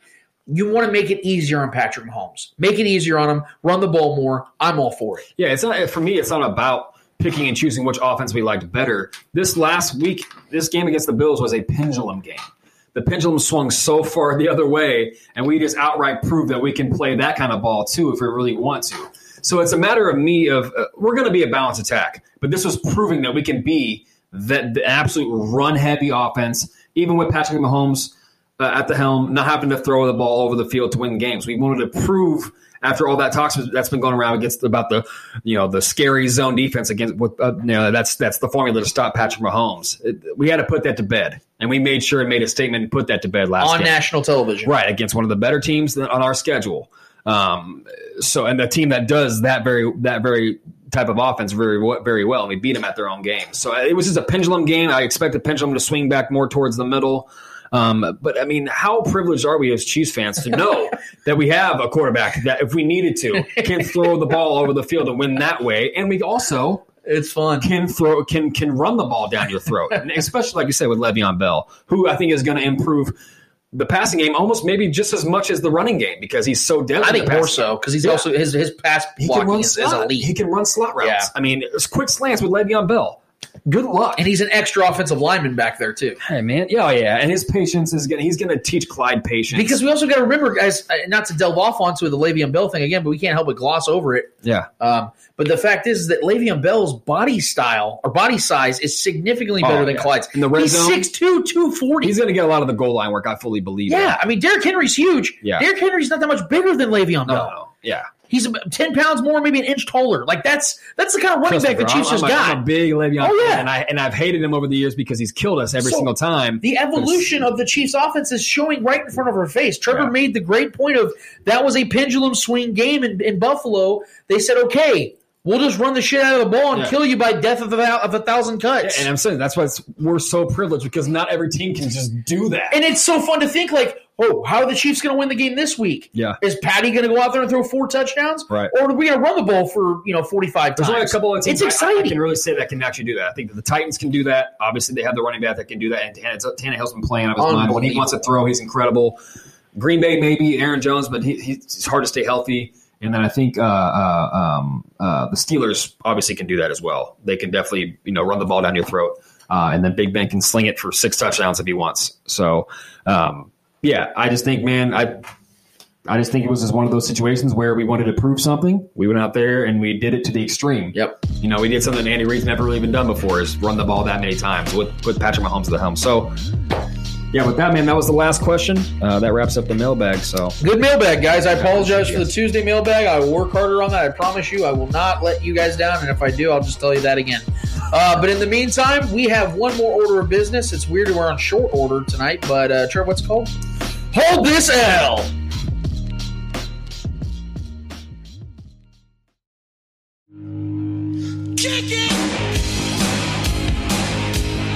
It is time for the Monday mailbag. What we like to do each and every week is give you guys the platform, you, the listening and viewing audience, an opportunity to take over the show for an entire segment where we get your guys' questions, your concerns, your debates, your topics, your whatever it is on your mind, man. We give you guys that opportunity each and every Monday on our Facebook group. So join us on the Spoken and uh, join the Monday mailbag weekly uh, participation. So Trevor, no less, because our guy Eddie actually had to duck out. It's the price we pay for having our guy with a future career in uh, criminal justice and criminology. He has to go home and get some homework done. So we appreciate him for being here in the studio while he could be, but it's just us Twidwells now in the house. So Trevor, what is in the Monday mailbag? Yeah, sorry guys, I don't have the golden voice that Eddie has, but uh Okay, okay. So question number one. uh, okay, so obviously we have the first thirty questions are Donnie Couch. Um, so Donnie, Donnie's first question is um, some of the stuff I think we already touched on, but I'll go ahead and just kind of skim through it. Um, he says, "Hey guys, how are you guys doing? Um, today, I hope I hope it's great. I'm glad that I get to ask the questions on this Tuesday mailbag. That's my bad. now that we have seen this dominant run game in KC, will the Chiefs have the best RB duo in the AFC when Le'Veon steps on the field? Well, first and foremost, uh, things are going pretty solid for me, uh, Donnie. So we appreciate you uh, asking. I hope everything's good with you and your family. And uh, yeah, man, to uh, get to your question, I would say that it's hard for me to picture a better duo just on paper than what the Chiefs have. Now, obviously, they have to go out and prove it. Um, Clyde has done has been nothing short of remarkable this season. Uh, he's second in scrimmage yards and he's second in rushing yards, I believe, this season. Only to Derrick Henry, Derrick John Henry. So that's not somebody to to be upset about to be trailing because it seems like every defense is trailing him as he chugs down the field. Um, but on paper, I don't think there's any question when it comes to talent, experience now sprinkled in with their with uh, with uh, Le'Veon Bell. I'm gonna I'm gonna have to say that if I was to build a running back duo just based upon what I know from these two guys, I would say yeah, I would say this is the best in the AFC.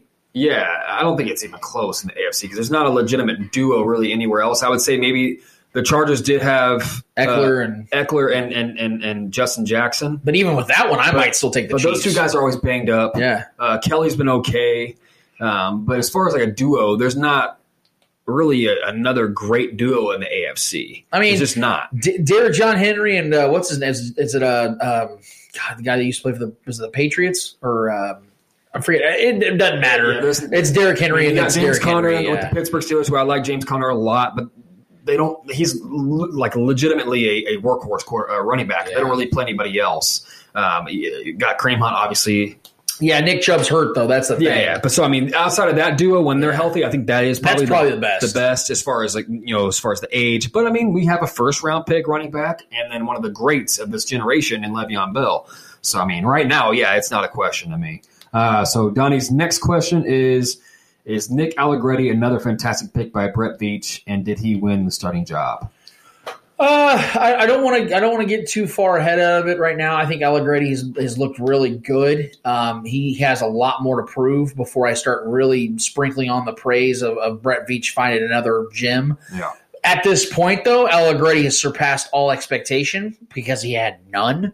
Uh, most, if Chiefs fans were being honest, most Chiefs fans didn't even know he existed while he was on this roster. Uh, so yeah, I think that as it looks, the on the on pace factor, I would say that yeah, Brett Veach is actually Veach season is in full effect when it comes to Allegretti and guys like that because I had zero expectation with Allegretti. He was not penciled in to ever become an adequate replacement for anybody. So I am more than happy and more than pleased that he has superseded all expectations. Like again, like I said, which was none. Yeah, I mean, is it a good pick? Sure. I mean, he performed well when he was called upon, so that that alone is a good pick. Uh, do I think he won the starting job? No, I'm not convinced of that yet because We've seen it time and time again, not in just not just the Chiefs, but in football in general. We've seen good offensive linemen go down and, and, and reserve players come in and play good for a game, maybe two, but the consistency is what you're looking for. You know, if he does, if he strings, you know, a good couple starts together, then I'll probably start, you know, gaining some traction. Maybe he'll there will be a controversy in the starting lineup uh, for our, our, our O line here. I mean, whatever it takes to, to protect Pat. And in my mind, I don't care who it is. I want the grittiest, nastiest guys in the trenches at all times. I don't care if you think you're more talented. I want grit. And that's what they showed this past game. And I fell in love with it. I love what I saw. Um, I want that toughness, man. So I don't care what name is on the back of the jersey as long as you're protecting our most valued asset on this team. Um, next question is uh, a lot of people are talking about how good Anthony Hitchens has been playing this year, except Craig Stout. are you guys surprised? Shout out, Craig. Are you guys surprised how good Hitchens has played? I'm going to say yes, only because I, I know Hitchens can rack up the tackle totals, but he he's been awful in coverage this year. It looks like Hitchens is really trying to fight for his job, Yeah. and even though he's safe in most regards, Um, yeah, I think Hitchens is playing motivated football. I think he's playing aggressive. He's been accurately great in open field tackles this year. I mean, I'm not the biggest Hitchens fan because I feel like he gets a lot of uh, passes when he shouldn't because he's been in a lot of ways. Like again, eh, people look at the box scores and think he had a great game. There's a lot of times Hitchens has been awful with don't have 11 much of a tackles. Yeah, he, there's been games where he was awful with 11 tackles. Yeah. So if you look at the box, you're like, oh damn, he, he looked amazing. You know, he led the league. He led the team in tackles this year. That's not how you look at a linebacker, man. He's got to be able to cover. He's got to be able to close out. He's got to be able to contest passes to linebackers and running backs. He's got to be, like I said, open field tackles, things like that. There's more context to it.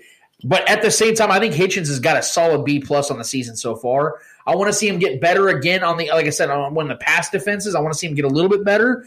I don't know if it's there. I think Hitchens is what 28, 29 years old now. It's just kind of who he is. This is as good as it's ever going to be with Hitchens. So if this is as good as Hitchens can be, I'm going to give him a B plus on the season so far. Yeah, I, I, I like the aggression he's been playing with. He's been very, he's he's like noticeably more aggressive, noticeably more like uh you can just see it in his in his his mannerisms. His He's- approach. He's, being, he's playing more angry. Yeah. I like it. I don't know if his production's really showing it. I just think it's because our linebacker core is so bad. He just happens to stand out amongst the shit. Yeah, I mean, imagine sitting next to Ben Niemann Uh, and, yeah, and, not, and looking bad. I don't. You know yeah. I mean? I think Hitchens is a very mediocre player. I liked the signing initially when we brought him in because, he, if we're all being honest, he played well in Dallas. He did. He was very good over there. His numbers showed. Um, he was productive, and that, we were starved for a middle linebacker or a linebacker just in general after DJ left. You know, and um, so it left a very big vacancy in that part of our defense, and still is. I mean, that's that's by far our weakest point of our their entire roster. Um, so any production out of the linebacker core is going to show out because it's going to stand out amongst the crowd because they've all been really bad. Um, so I hope it continues to build upon that. I hope that's something that we can build upon moving forward because we're going to need it, especially in the big games and once the playoffs times come around. Um, by that by that time, I hope Gay is more acclimated and, and becomes the guy because that's the goal. That's what we drafted him for, and he's been getting more snaps. But yeah, I mean Hitchens, I like him as a guy. Um, his production's not been very good. He's, I, but I mean, if he can continue that leadership just with his voice and the, just the, and the anger he's shown out there, and him willing to you know throw his body around, that's all we really ask for. I mean, I, mean, I, I don't think you can ask him to be a play, better player than he is. I think he's going to be who he is. But at least you know have the mentality that you're going to go out there and be nasty and, and make the hits, and maybe possibly every once in a while tackle a running back before he breaks the first tackle. You know, meet somebody in the backfield and make the tackle. That's what we want. As long as you're making the tackles when you're the guy that's that's initiating the contact, make the tackle. You're not gonna you're not gonna get much of a gripe from me. Uh, next question is How does the officiating need to be for Andy Reid to get that mad? Oh, it's got to be yeah. it's got to be terrible. The last time I saw him like He that was was against the Rams furious. in 2018 on that Monday Night Football game Yeah. when they were. It, felt like the officials, just like this Bill game, Bills game, Yeah. was just literally intentionally screwing Two the Chiefs. It's been horrible. It's been horrible. And I think Andy Reid, more than anything, I don't think he was mad about the officials being so bad. I think he was pissed at the fact that they weren't giving him the measurement on a third down. It mm-hmm. was a potential fourth down because of the fact that you saw the way that they were officiating the Bills and how they just gave Josh Allen that uh, first down without looking at Yeah, it. And he stepped out of bounds. Yeah, the PIs, no questions Yeah, asked. And then Andy Reid doesn't get a measurement on a third down attempt, on a fourth Right. down play. Like, I, I think that's what pissed him off because he knows how this game is supposed to go. He knows how officials are supposed to officiate a game, and they weren't doing their job correctly. I mean, they were they were horrible Yeah. in that game. I think there was a point. I think going into the, into almost into the fourth quarter, the Bills didn't have a single penalty. Yeah. Like that's that's Well, and inexcusable. the PIs were the only thing keeping that. all- Pretty for the most part, the PIs were the main reason they were even in scoring position ninety percent of the time. So the Bills weren't like out there lighting it up. They were getting good calls, and it got them into it got them into the red zone. That's Right. the only reason that they got. So yeah, the officiating Officiating was absolutely poor. Um, they didn't allow guys to play on both sides. Um, They let the, the you know the Chiefs. We didn't get those calls. We weren't getting the PI calls or anything like that. So I I think I think it'll level out. It'll balance out. Um, but yeah, I mean, you can't you can't- leave it up to the officials, and I think we we did a good job at, at, surviving those bad calls and, and continuing our game plan and, and the patience of our coaching staff and Patrick Mahomes to live through those bad penalties and continue to to be structured structured and and keep running the ball. and we did that. We came out with the victory. Um, so yeah, those were bad calls, man. But we we made it through. We won the game. That's all that matters. Uh, next question, Donnie Couch again. There are rumors that the New York Jets could pass up on a second round pick for Quinnen Williams. If you're Brett Veach, are you picking up the phone? We do have money to spend. We got Lev for the Williams would be an immediate upgrade, and he would help significantly. Yeah. Um, I would imagine though you'd have to pay him long term. I don't know if I want to do that or not. And correct, me if I'm wrong, Trevor. But hasn't Quinnen Williams had some injury problems? Yeah. So I don't know if I want to serve serve long term to a guy that has injury problems, especially on a team that's already been spending so much money. Right. Quinnen Williams would be a long term investment. I don't know if I want to attach myself to three to five years to Quinnen Williams this season. If he was just a rental and that was it, mm-hmm. oh hell yeah, give me give me Quinnen Williams, and I I give him a second round pick because I think he would give me second round value for the 2020 season, but. Is he going to be a sustainable piece in 2021, 2022, 2023? And do the Chiefs want that? I'm going to say no. So I'm going to say I would be on board for this year, but I don't think it's realistic. So I'm going to say it's not going to happen, and I, I wouldn't ultimately do it. Yeah, it's a fun thought. I mean, the Chiefs are always seem to be with since Brett Veach has taken over, seem to be one of those teams that's always out there, you know, putting their name in the hat. Right. Which I love. I love it because it's it's that's how I am. You know, I like I'm I'm the fantasy player that's always offering trades to people. You know, just that that, and I feel like that's kind of how Brett Veach, uh, you know, approaches his job, and I love it. He's very aggressive. Uh, I just don't think this is one of the moves that that is ideal for the Chiefs. Doesn't make too much sense. I think we'll be okay uh, unless there's other names. I mean, before the trade deadline, there's always names that come up. You know, there's always teams that, that tend to know their their fate for the season, and they they they tend to ship out pieces um, on the cheap to kind of you know clean house. And I think the Jets obviously are one of those teams. The Atlanta Falcons could be one of those teams. The Minnesota Vikings could be one of those teams. And you know, we saw Ngakoue just got moved. You know, so there's going to be good players that are going to be moved around. Do we need to make a move? No, I don't think it's necessarily to go after Quinnen. Um, next question. Uh, Donnie Couch, should we play Travis Kelce at fullback more? And if we do this, the end is this the end of the sausage? No, no. I yeah, I don't I don't think so. Uh, I think the sausage is fine. He's just he's been extremely valuable and he is one of the best at his position. so no, Travis Kelce no doesn't need to play fullback. Travis He's Kelce's very pretty good at valuable tight tight end. end. Yeah, Yeah. We'll, we'll keep him there. Next question, Donnie. Uh, uh, I believe this is the last question from Donnie. Um, yeah, last question. Where do the Chiefs lose again? Uh, I mean, look, I've, I'm going to hold on to the principle that I believe only the Chiefs can beat the Chiefs uh, until proven otherwise. Uh, give respect to respect is due on the Raiders, but I think that the Chiefs just, like I said, did not uh, come into that game with the right mentality, and they got their asses kicked on the defensive side for sure. Um, if I, I mean, look, I, I revoked my uh, Bills loss that I initially had. I revoked my Saints loss that I initially had. I'm gonna stick to those. Um, the rest of the schedule, the Chiefs actually, amongst all contenders, have the easiest schedule Yeah. left.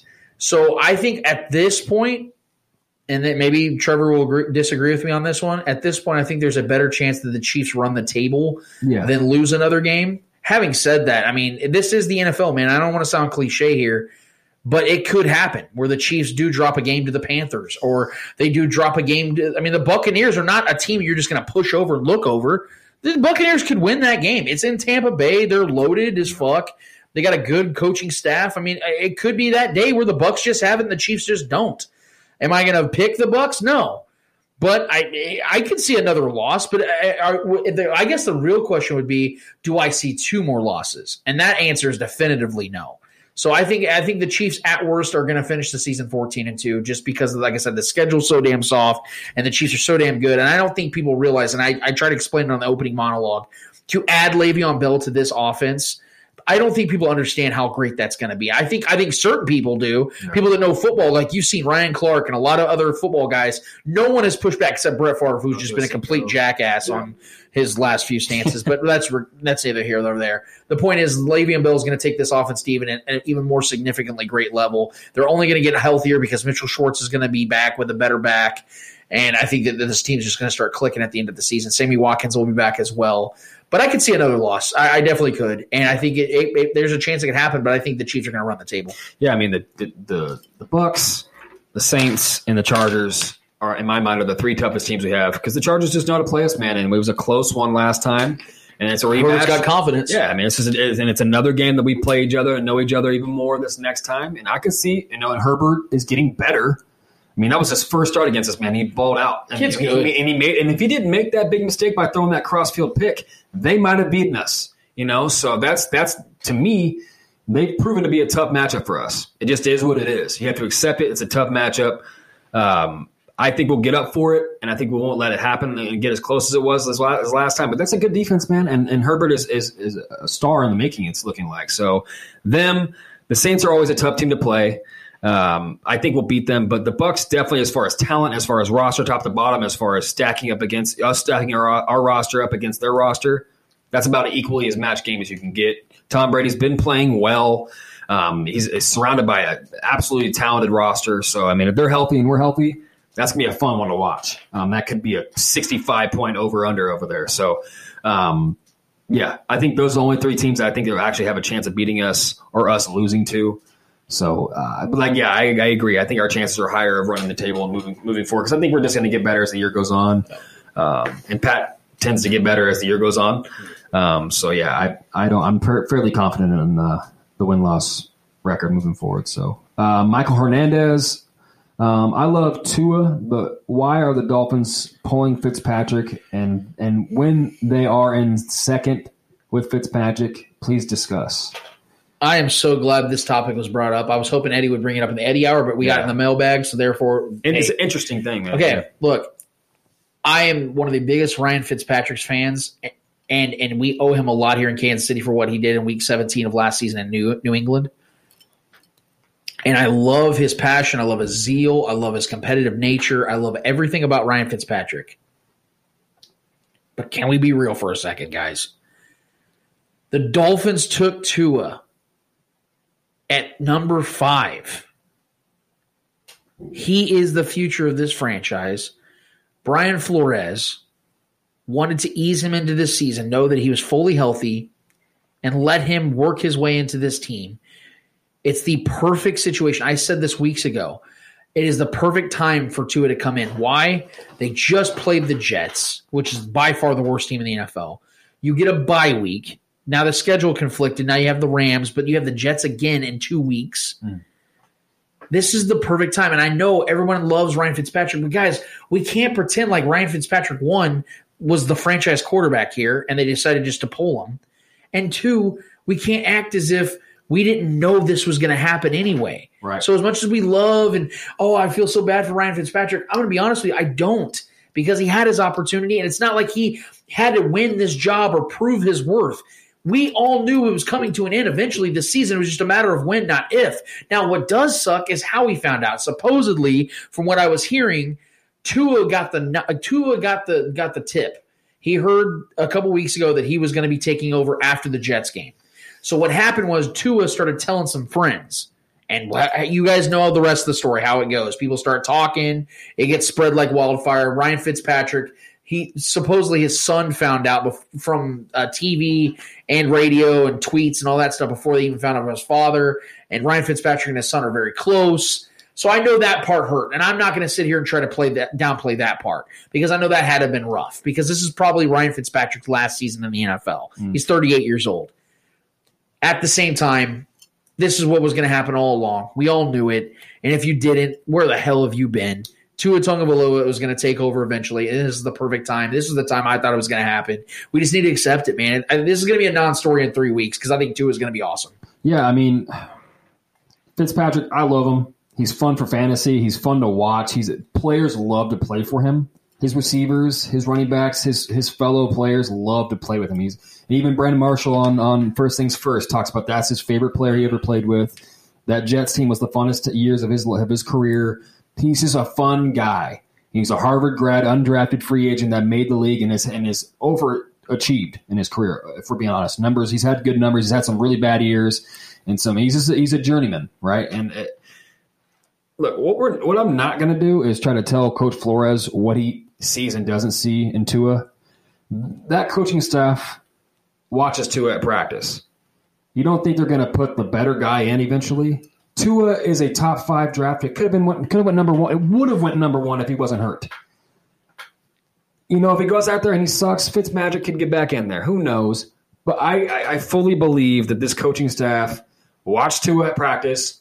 It's glaringly obvious who the better quarterback is.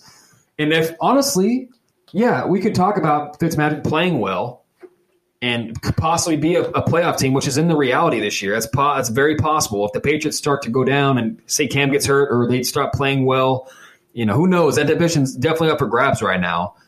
Tua can make that team take the next step. You don't think Tua being the better player can make that team better? It's it's a football decision when it, what it comes down to. Tua is by far the better player. He's by far the better talent. And if I'm a Miami Dolphins fan, I am stoked. Hell yeah! This is this is similar to what we wanted when Patrick I was Mahomes just about to say that. was there year one when we knew. I'm envious. yeah, we were. I mean, everyone liked Alex Smith, but the people that knew why we drafted Patrick Mahomes to be the guy, we wanted him in year one. We wanted. To. We'd have been in the Super Bowl in 2017 regardless, he'd yeah, regardless of how raw his talent was, but Tua was even Tua was even more prepared for the NFL than Pat was. Pat was wa- way more raw than Tua is. Tua played in a very big school. You know, he's he's Big he's- games. Yeah, he's prepped. He's prepped for this. The only thing that's knocked on him is his injury, and it was a major hip injury, which I get it. But if he's uh, performing well in practice and he's looking like the outright better player, it, it makes too much sense to put the better player on the It field. makes Tua much sense. so I'm, I'm excited. I, I'm a big Tua fan as well. I love his story. You know him. You know just his background, everything, the where he's what he's come from, what he's overcome. I'm excited for the kid. Uh, it could make it could make Dolphins football great again. That's definitely a possibility. They got a young team over there, a young wide receiver core, uh, great coach in Mike and, and Coach Flores. I like him. I like his style. He's very aggressive. Um, So I'm excited for it. But yeah, I mean, Fitzmagic was a stopgap. We knew what it was. We knew what he's been his whole career. It's fun. It's sexy at times, but it's Tua time. Uh, last question, Billy Hodge. Um, my question is for Lance. After Monday, after Monday's win against the Bills, Mahomes only threw the ball 25 times, and against the Ravens, he threw the ball 43 times. What offense do you like to see more of? What do you like to see more of? There's no question. I want to see a balanced attack. Yeah. Um, you you want to keep the defense on its on its heels constantly. You want to keep the defense guessing because as fun as it is to, I, I there's nobody that loves a, a, a big game from Patrick Mahomes more than me. I love seeing him go out and throw five touchdowns. One of my favorite games uh, of Patrick Mahomes' career to this point was actually Week Two of 2018 against the Steelers. man, six. where touchdowns. yeah, where he threw six damn touchdowns, had maybe the most efficient game of his career, and they won by five. yeah. Like they threw, they put up 42 points and won by five. For me, I have to believe that you, you you bring that down a notch and you control the ball a little bit and time possession a little bit. The Steelers in that game have fewer chances. Ben gets a little desperate, throws a couple picks. Chiefs win by 13. Now, win's a win, but on a consistent basis, I want to see this offense have a balanced, healthy attack to where you're evol- involving even more offensive weapons because Patrick Mahomes throws to everybody. But when you have a running attack going, you're getting even more people involved because Clyde, to this point, hasn't been great in the passing game. So you almost have to like consider him out of the equation when Patrick's throwing the ball 40 plus times. You take down his pass attempts from 43 to 25. That means that Clyde's get 8 to 12 more touches to me, this offense only gets better that way. And again, like I said earlier, now that the league knows, okay, we can't let Patrick Mahomes do what he does with the Magic. Now you're a step ahead with an incredibly great, and I will say a great running attack, and then you sprinkle Le'Veon Bell into the equation. I think it's a no brainer. It might be sexier with Patrick Mahomes throwing the ball more, but when he throws less, that means you have more control of the game. And that means that wins are going to be coming a lot more easier for the Chiefs, who already win all their games, it seems, every single week. You want to make it easier on Patrick Mahomes. Make it easier on him. Run the ball more. I'm all for it. Yeah, it's not for me. It's not about picking and choosing which offense we liked better. This last week, this game against the Bills was a pendulum game. The pendulum swung so far the other way, and we just outright proved that we can play that kind of ball too if we really want to.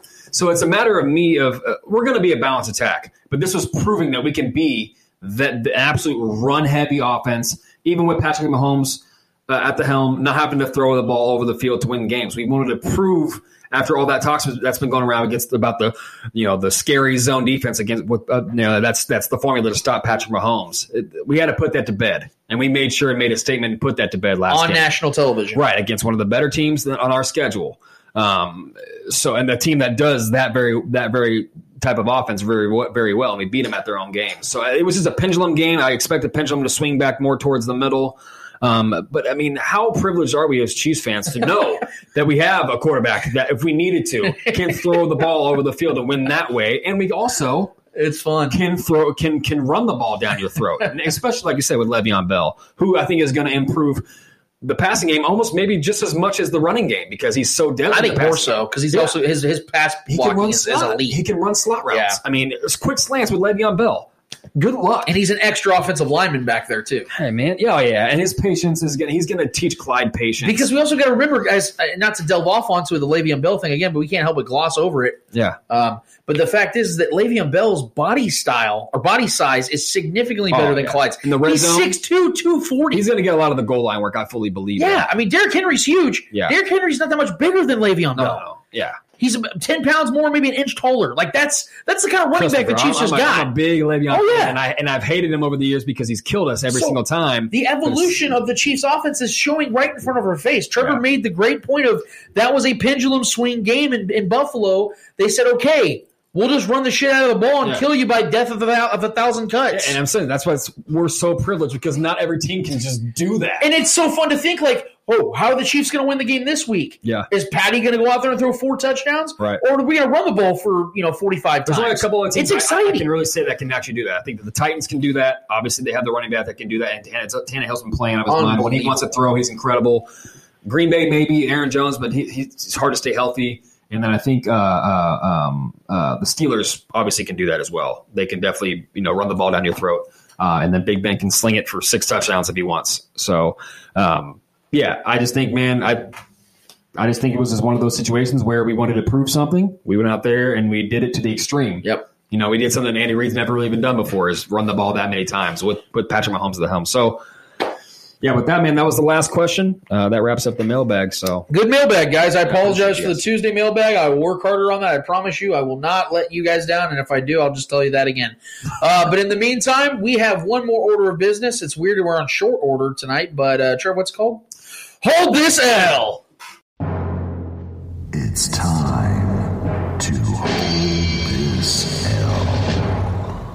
I want you to do me a favor and hold this L. Somebody's got to hold that L. Le who? The her. I'm talking like caps lock L L L L L L L L Cool J stuff. Hold that L. Good God, man. Hold this gigantic, veiny, oh, pulsating L. Man, you are one pathetic loser. You ignorant bastard. that was great. hold this L. It is time to hold this L. Every single episode, every single week, what we like to do is finish off the show by handing out some much deserved L's in the world of sports. Some are nice, some not so nice. Regardless, we give them out and we give them out with pride. So, Trevor, since it's just you and I here in the studio on a Friday night, cold as hell outside, which I personally have been loving this weather since uh, yesterday, which was like 85 degrees and it dropped 40 something degrees. I'm selfishly loving this stuff, but Trevor, I want you to give me an L. Who in the world of sports is deserving of an L for you? how could I not go to the one that's fresh in all of our minds right now? That's been circulating, circulating all over the webs. Uh, Daniel Jones, dude. Oh my god! Prime time game. He was on like a ninety-yard scramble. It was looking amazing. I could. He was like a gazelle out there. He was running his ass off. He was running fast as shit. And I was, and he is an athlete. Danny Dimes, the kids call him, hit about the 25 yard line, started stumbling over his own feet. He was all completely by himself, man.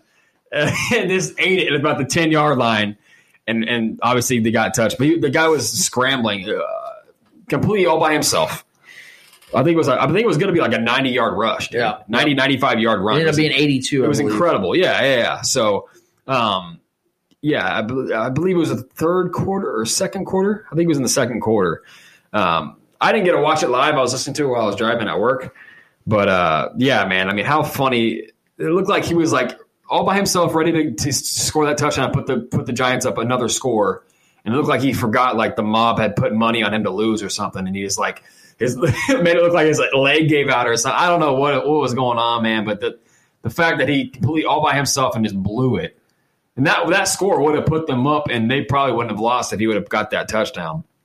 Just the way that game played out was was strange, but uh, yeah, Daniel Jones, man, he, he- You got to finish that play, dude. That, that's something I think is going to haunt him. That's going to be the Daniel Jones play. Yeah. in NFL history. Yeah. There's always it's those, like it's like the cousin of the butt fumble. Well, it was like the Deshaun Watson, you know, celebrating too Ugh. early before the touchdown. The the the DK Metcalf recently won. Ugh. Uh, Derek Carr fumbling, fumbling out of the end zone like three times on a, on a scramble. He's done it like two or three times. so this is just one of those massive blunders in a prime time game where everyone's watching. Um, yeah, I mean, in, in the shit bowl that was between the, the, the Eagles and the, the Giants there. It was, I'm sorry, man. That's just one of those painful things you're going to have to live through. And I'm sure his teammates gave him so much shit. I know that it would have been easier to, to accept that shit if you won the game still, but the fact that they lost and you did that, that's rough, man. So let me pour a little bit of salt on that open gaping wound there. Uh, Daniel Jones, my guy, you're going to have to do me a favor and Hold this L. Shit was hilarious, dude. I got two, and I'm going to give one for Eddie. Right. Um, obviously, Eddie didn't give give his uh, to my to me. I didn't have. I have no idea who what L Eddie would have had, but I got two for him. My my my first one is I, I'm the biggest Nick Wright fan. Uh, Nick's been very nice to me, and um, I already know you're going. yeah, and he has a show called First Things First. For anybody that doesn't watch or get up at six a.m. like I do, and they've been you know experimenting with you know side uh, side hosts and stuff like that, and and they finally landed a guy. Uh, Trevor mentioned him earlier, and Brandon Marshall, and I don't think it's gone very well to be honest with you with Brandon Marshall. I think he tries, and I think he really tries, but I, I'm not a big fan of what he does. But football is supposed to be his bread and butter, and for some reason, it's still not landing. Well, he crashed and burned this week pretty bad because four days ago, uh, Chiefs and uh, Bills were playing. He put on there first thing in the morning. Don't at me. Bills win by six Chiefs tonight. trouble. Chiefs are in trouble. Josh Allen isn't going to lose back to back games. They're, you know, all this bullshit, right? Well, the Chiefs ended up winning by nine. And, um, yeah, needless to say, Brandon Marshall's mentions have been just an utter disaster. He did end up owning it on the show, but what other choice did he have at that point? Because he's he's co-hosting the show with one of the biggest Chiefs fans in the world with Nick Wright. So I've been meaning to give Brandon Marshall an L just for some of the takes he's had, but now this one hits home and how confident he was the Bills were going to beat the Chiefs by six points, and some of these other horrific takes he's had about how the league has figured out Patrick Mahomes, just some of this other stuff. I think it's been overdue. Yeah. So, Brandon Marshall, do me an overdue favor and hold this L. Yeah, Now- Josh Allen's not going to lose two straight games. But Patrick Mahomes is. yeah, Okay. exactly. That's that's logic for you. Now, my my second one uh, is a little bit more serious. I, I, there is humor in it, I guess, but it's a little bit more serious, and, and it's going to go directly to Brett Favre. Um, Brett's been very outspoken over the last couple of years uh, since he started getting promotions of our sponsorships with some of these random ass companies. Um, most of them have to do with like joints and arthritis and random shit like that that other old people deal with, and Brett's definitely one of those old people now. Right alley. Yeah. Well, speaking of old people and old mindsets, uh, Brett Favre has definitely got some of that on him on himself. Now, I'm not somebody who attacks somebody for their political views. I may disagree. I may think they're absolutely ridiculous and stupid, but I'm never just going to like mercilessly attack somebody for having a political view. But it's another thing when you're just outwardly and willingly ignorant about your political views, especially when you're a sports former athlete, current athlete doesn't matter when you're inside of it and you're telling other athletes to not use their platform or you think it's wrong because and let me let me let me go ahead and take a step back so you guys understand what's going on in case you missed it. Brett Favre just came out and I believe he was asked a question, but he was talking and he mentioned about the NBA uh, playoffs and the finals and how the ratings were down. And instead of having an informed opinion, instead of coming out with something that's like, oh, Brett Favre clearly does his research or he really thought this one out. No, Brett goes with the low hanging fruit and says it's because that players have been using their platform for political purposes. Just for a little educational segment here for Brett, um, telling people that Black Lives Matter, taking a knee towards injustice, is not political. The only reason that's been deemed political is because politicians, certain ones that we won't name, have decided to make it a personal vendetta of theirs to attack athletes who have been, yes, demonize, attack, uh, di- just totally uh, uh, uh, discriminate against uh, athletes that have taken stands for people, not political stances. Taking knees, saying Black Lives Matter has nothing to do with politics. Nothing. Until politicians decided to do it themselves. So you're aiming it at the wrong people, Brett. And second of all, you clearly haven't done your research and you clearly don't know what the hell you're talking about because the NBA is the only league that has suffered with ratings. The NHL has suffered dramatically, in fact, even worse than the NBA in most regards. You know why that is, Brett? Because those seasons got pushed back into football season. And not just that, Brett, but since you want to get political, how about this for size? The election is on the horizon, Brett. People are voting. People are focusing on political debates, which we've had three in the last month and a half. Ratings are going to take a dip naturally, especially when the NBA and the NHL are not as popular as the NFL or, I don't know, politics. So, man, for somebody who's had a platform like you have, for someone who's been, and ironically as it is, as ironic as it is, someone who has a platform because he's an athlete to be talking about politics and sports to say it's wrong when you're the one that's actually putting it in there, you're helping the problem. You're creating the problem. You are the problem. It's just funny to me that you don't see that. It's ignorance at its finest, man. You're it is personified through your antics. I understand that his political views and mine clearly don't coincide. That's beside the point. At least be knowledgeable. At least have a take that has actual truth to it. For some damn reason, that isn't something we're seeing a lot in our world today, in our country today, in more particular. So, Brett, do me a favor. Take a take take this seriously. Hopefully, if you ever do hear this, hopefully someone else around you is as informed as I like to believe that we can be here at the Spoken Podcast. And, and teach you something with this stuff instead of you just ignorantly holding on to these blind biases that help nothing and no one. In the meantime, while you're getting educated, do me a favor, take a letter of the alphabet and hold this L. I didn't see that. Oh, you don't want to. I didn't see that. Tom. That's my It's guy. it's unfortunate. I love Brett. Yeah. But that that was it's just it's it's disappointing, man. And again, you can have different points of view, you can have different beliefs, you can have different It's just stances. It's just laziness, Just- like you yeah. said. It's low hanging fruit, lazy takes. Just not really wanting to put in the energy to to seek out truths or information. You know, be a skeptic to, to, you know to the, the the surface layer, surface. You know everything that's just the narratives that are on the surface level stuff. It's you got to look past them and do your own research. But and it's something as controversial as that. I mean, you would think that somebody like him would want to know what and study up on it before they say something that ridiculous. Right, But he, he said other they got the- to the contrary. he's got his base. So anyway, and all that said and done, tonight was a blast. Eight, episode eighty-seven was so much fun. I'm sorry, guys, that we haven't had the live stream of the last couple weeks. We will be having that back this next week for episode eighty-eight. Looking forward to the Broncos, man. Very much looking forward to this game this Sunday. Uh, but in the meantime, I hope you guys enjoyed this episode. Follow our guy Zac Stevens out there in, in uh, Denver. Uh, it's Zac Stevens DNVR. Follow his work. Um, I know he's a Broncos guy, but guys, I'm telling you, there's a lot of talented people out there that don't that don't cover our team. And if you want to uh, a different point of view, if you want to see what our rivals are doing, go check him out, man. He's he's definitely worth it, man. He's a great follow. Um, we're gonna have some more guests coming up in the in, in the near future for divisional beat writers. I hope you guys are excited, man, because I'm definitely excited for what things, how things are going here with the Spoken Podcast. I hope you guys are enjoying it, and we'll keep t- continue to do it as long as you guys are enjoying the show. But as we wrap this up, for Eddie Ortiz, for Trevor Twidwell, for Gat, for Zac Stevens, I'm Lance Twidwell. Episodes 87 of the Spoken Podcast is done. It's finito. It's finished. We'll miss you guys all week. Enjoy the show.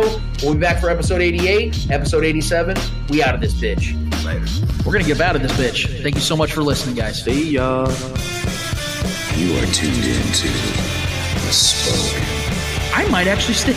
I might actually stick around for a little bit.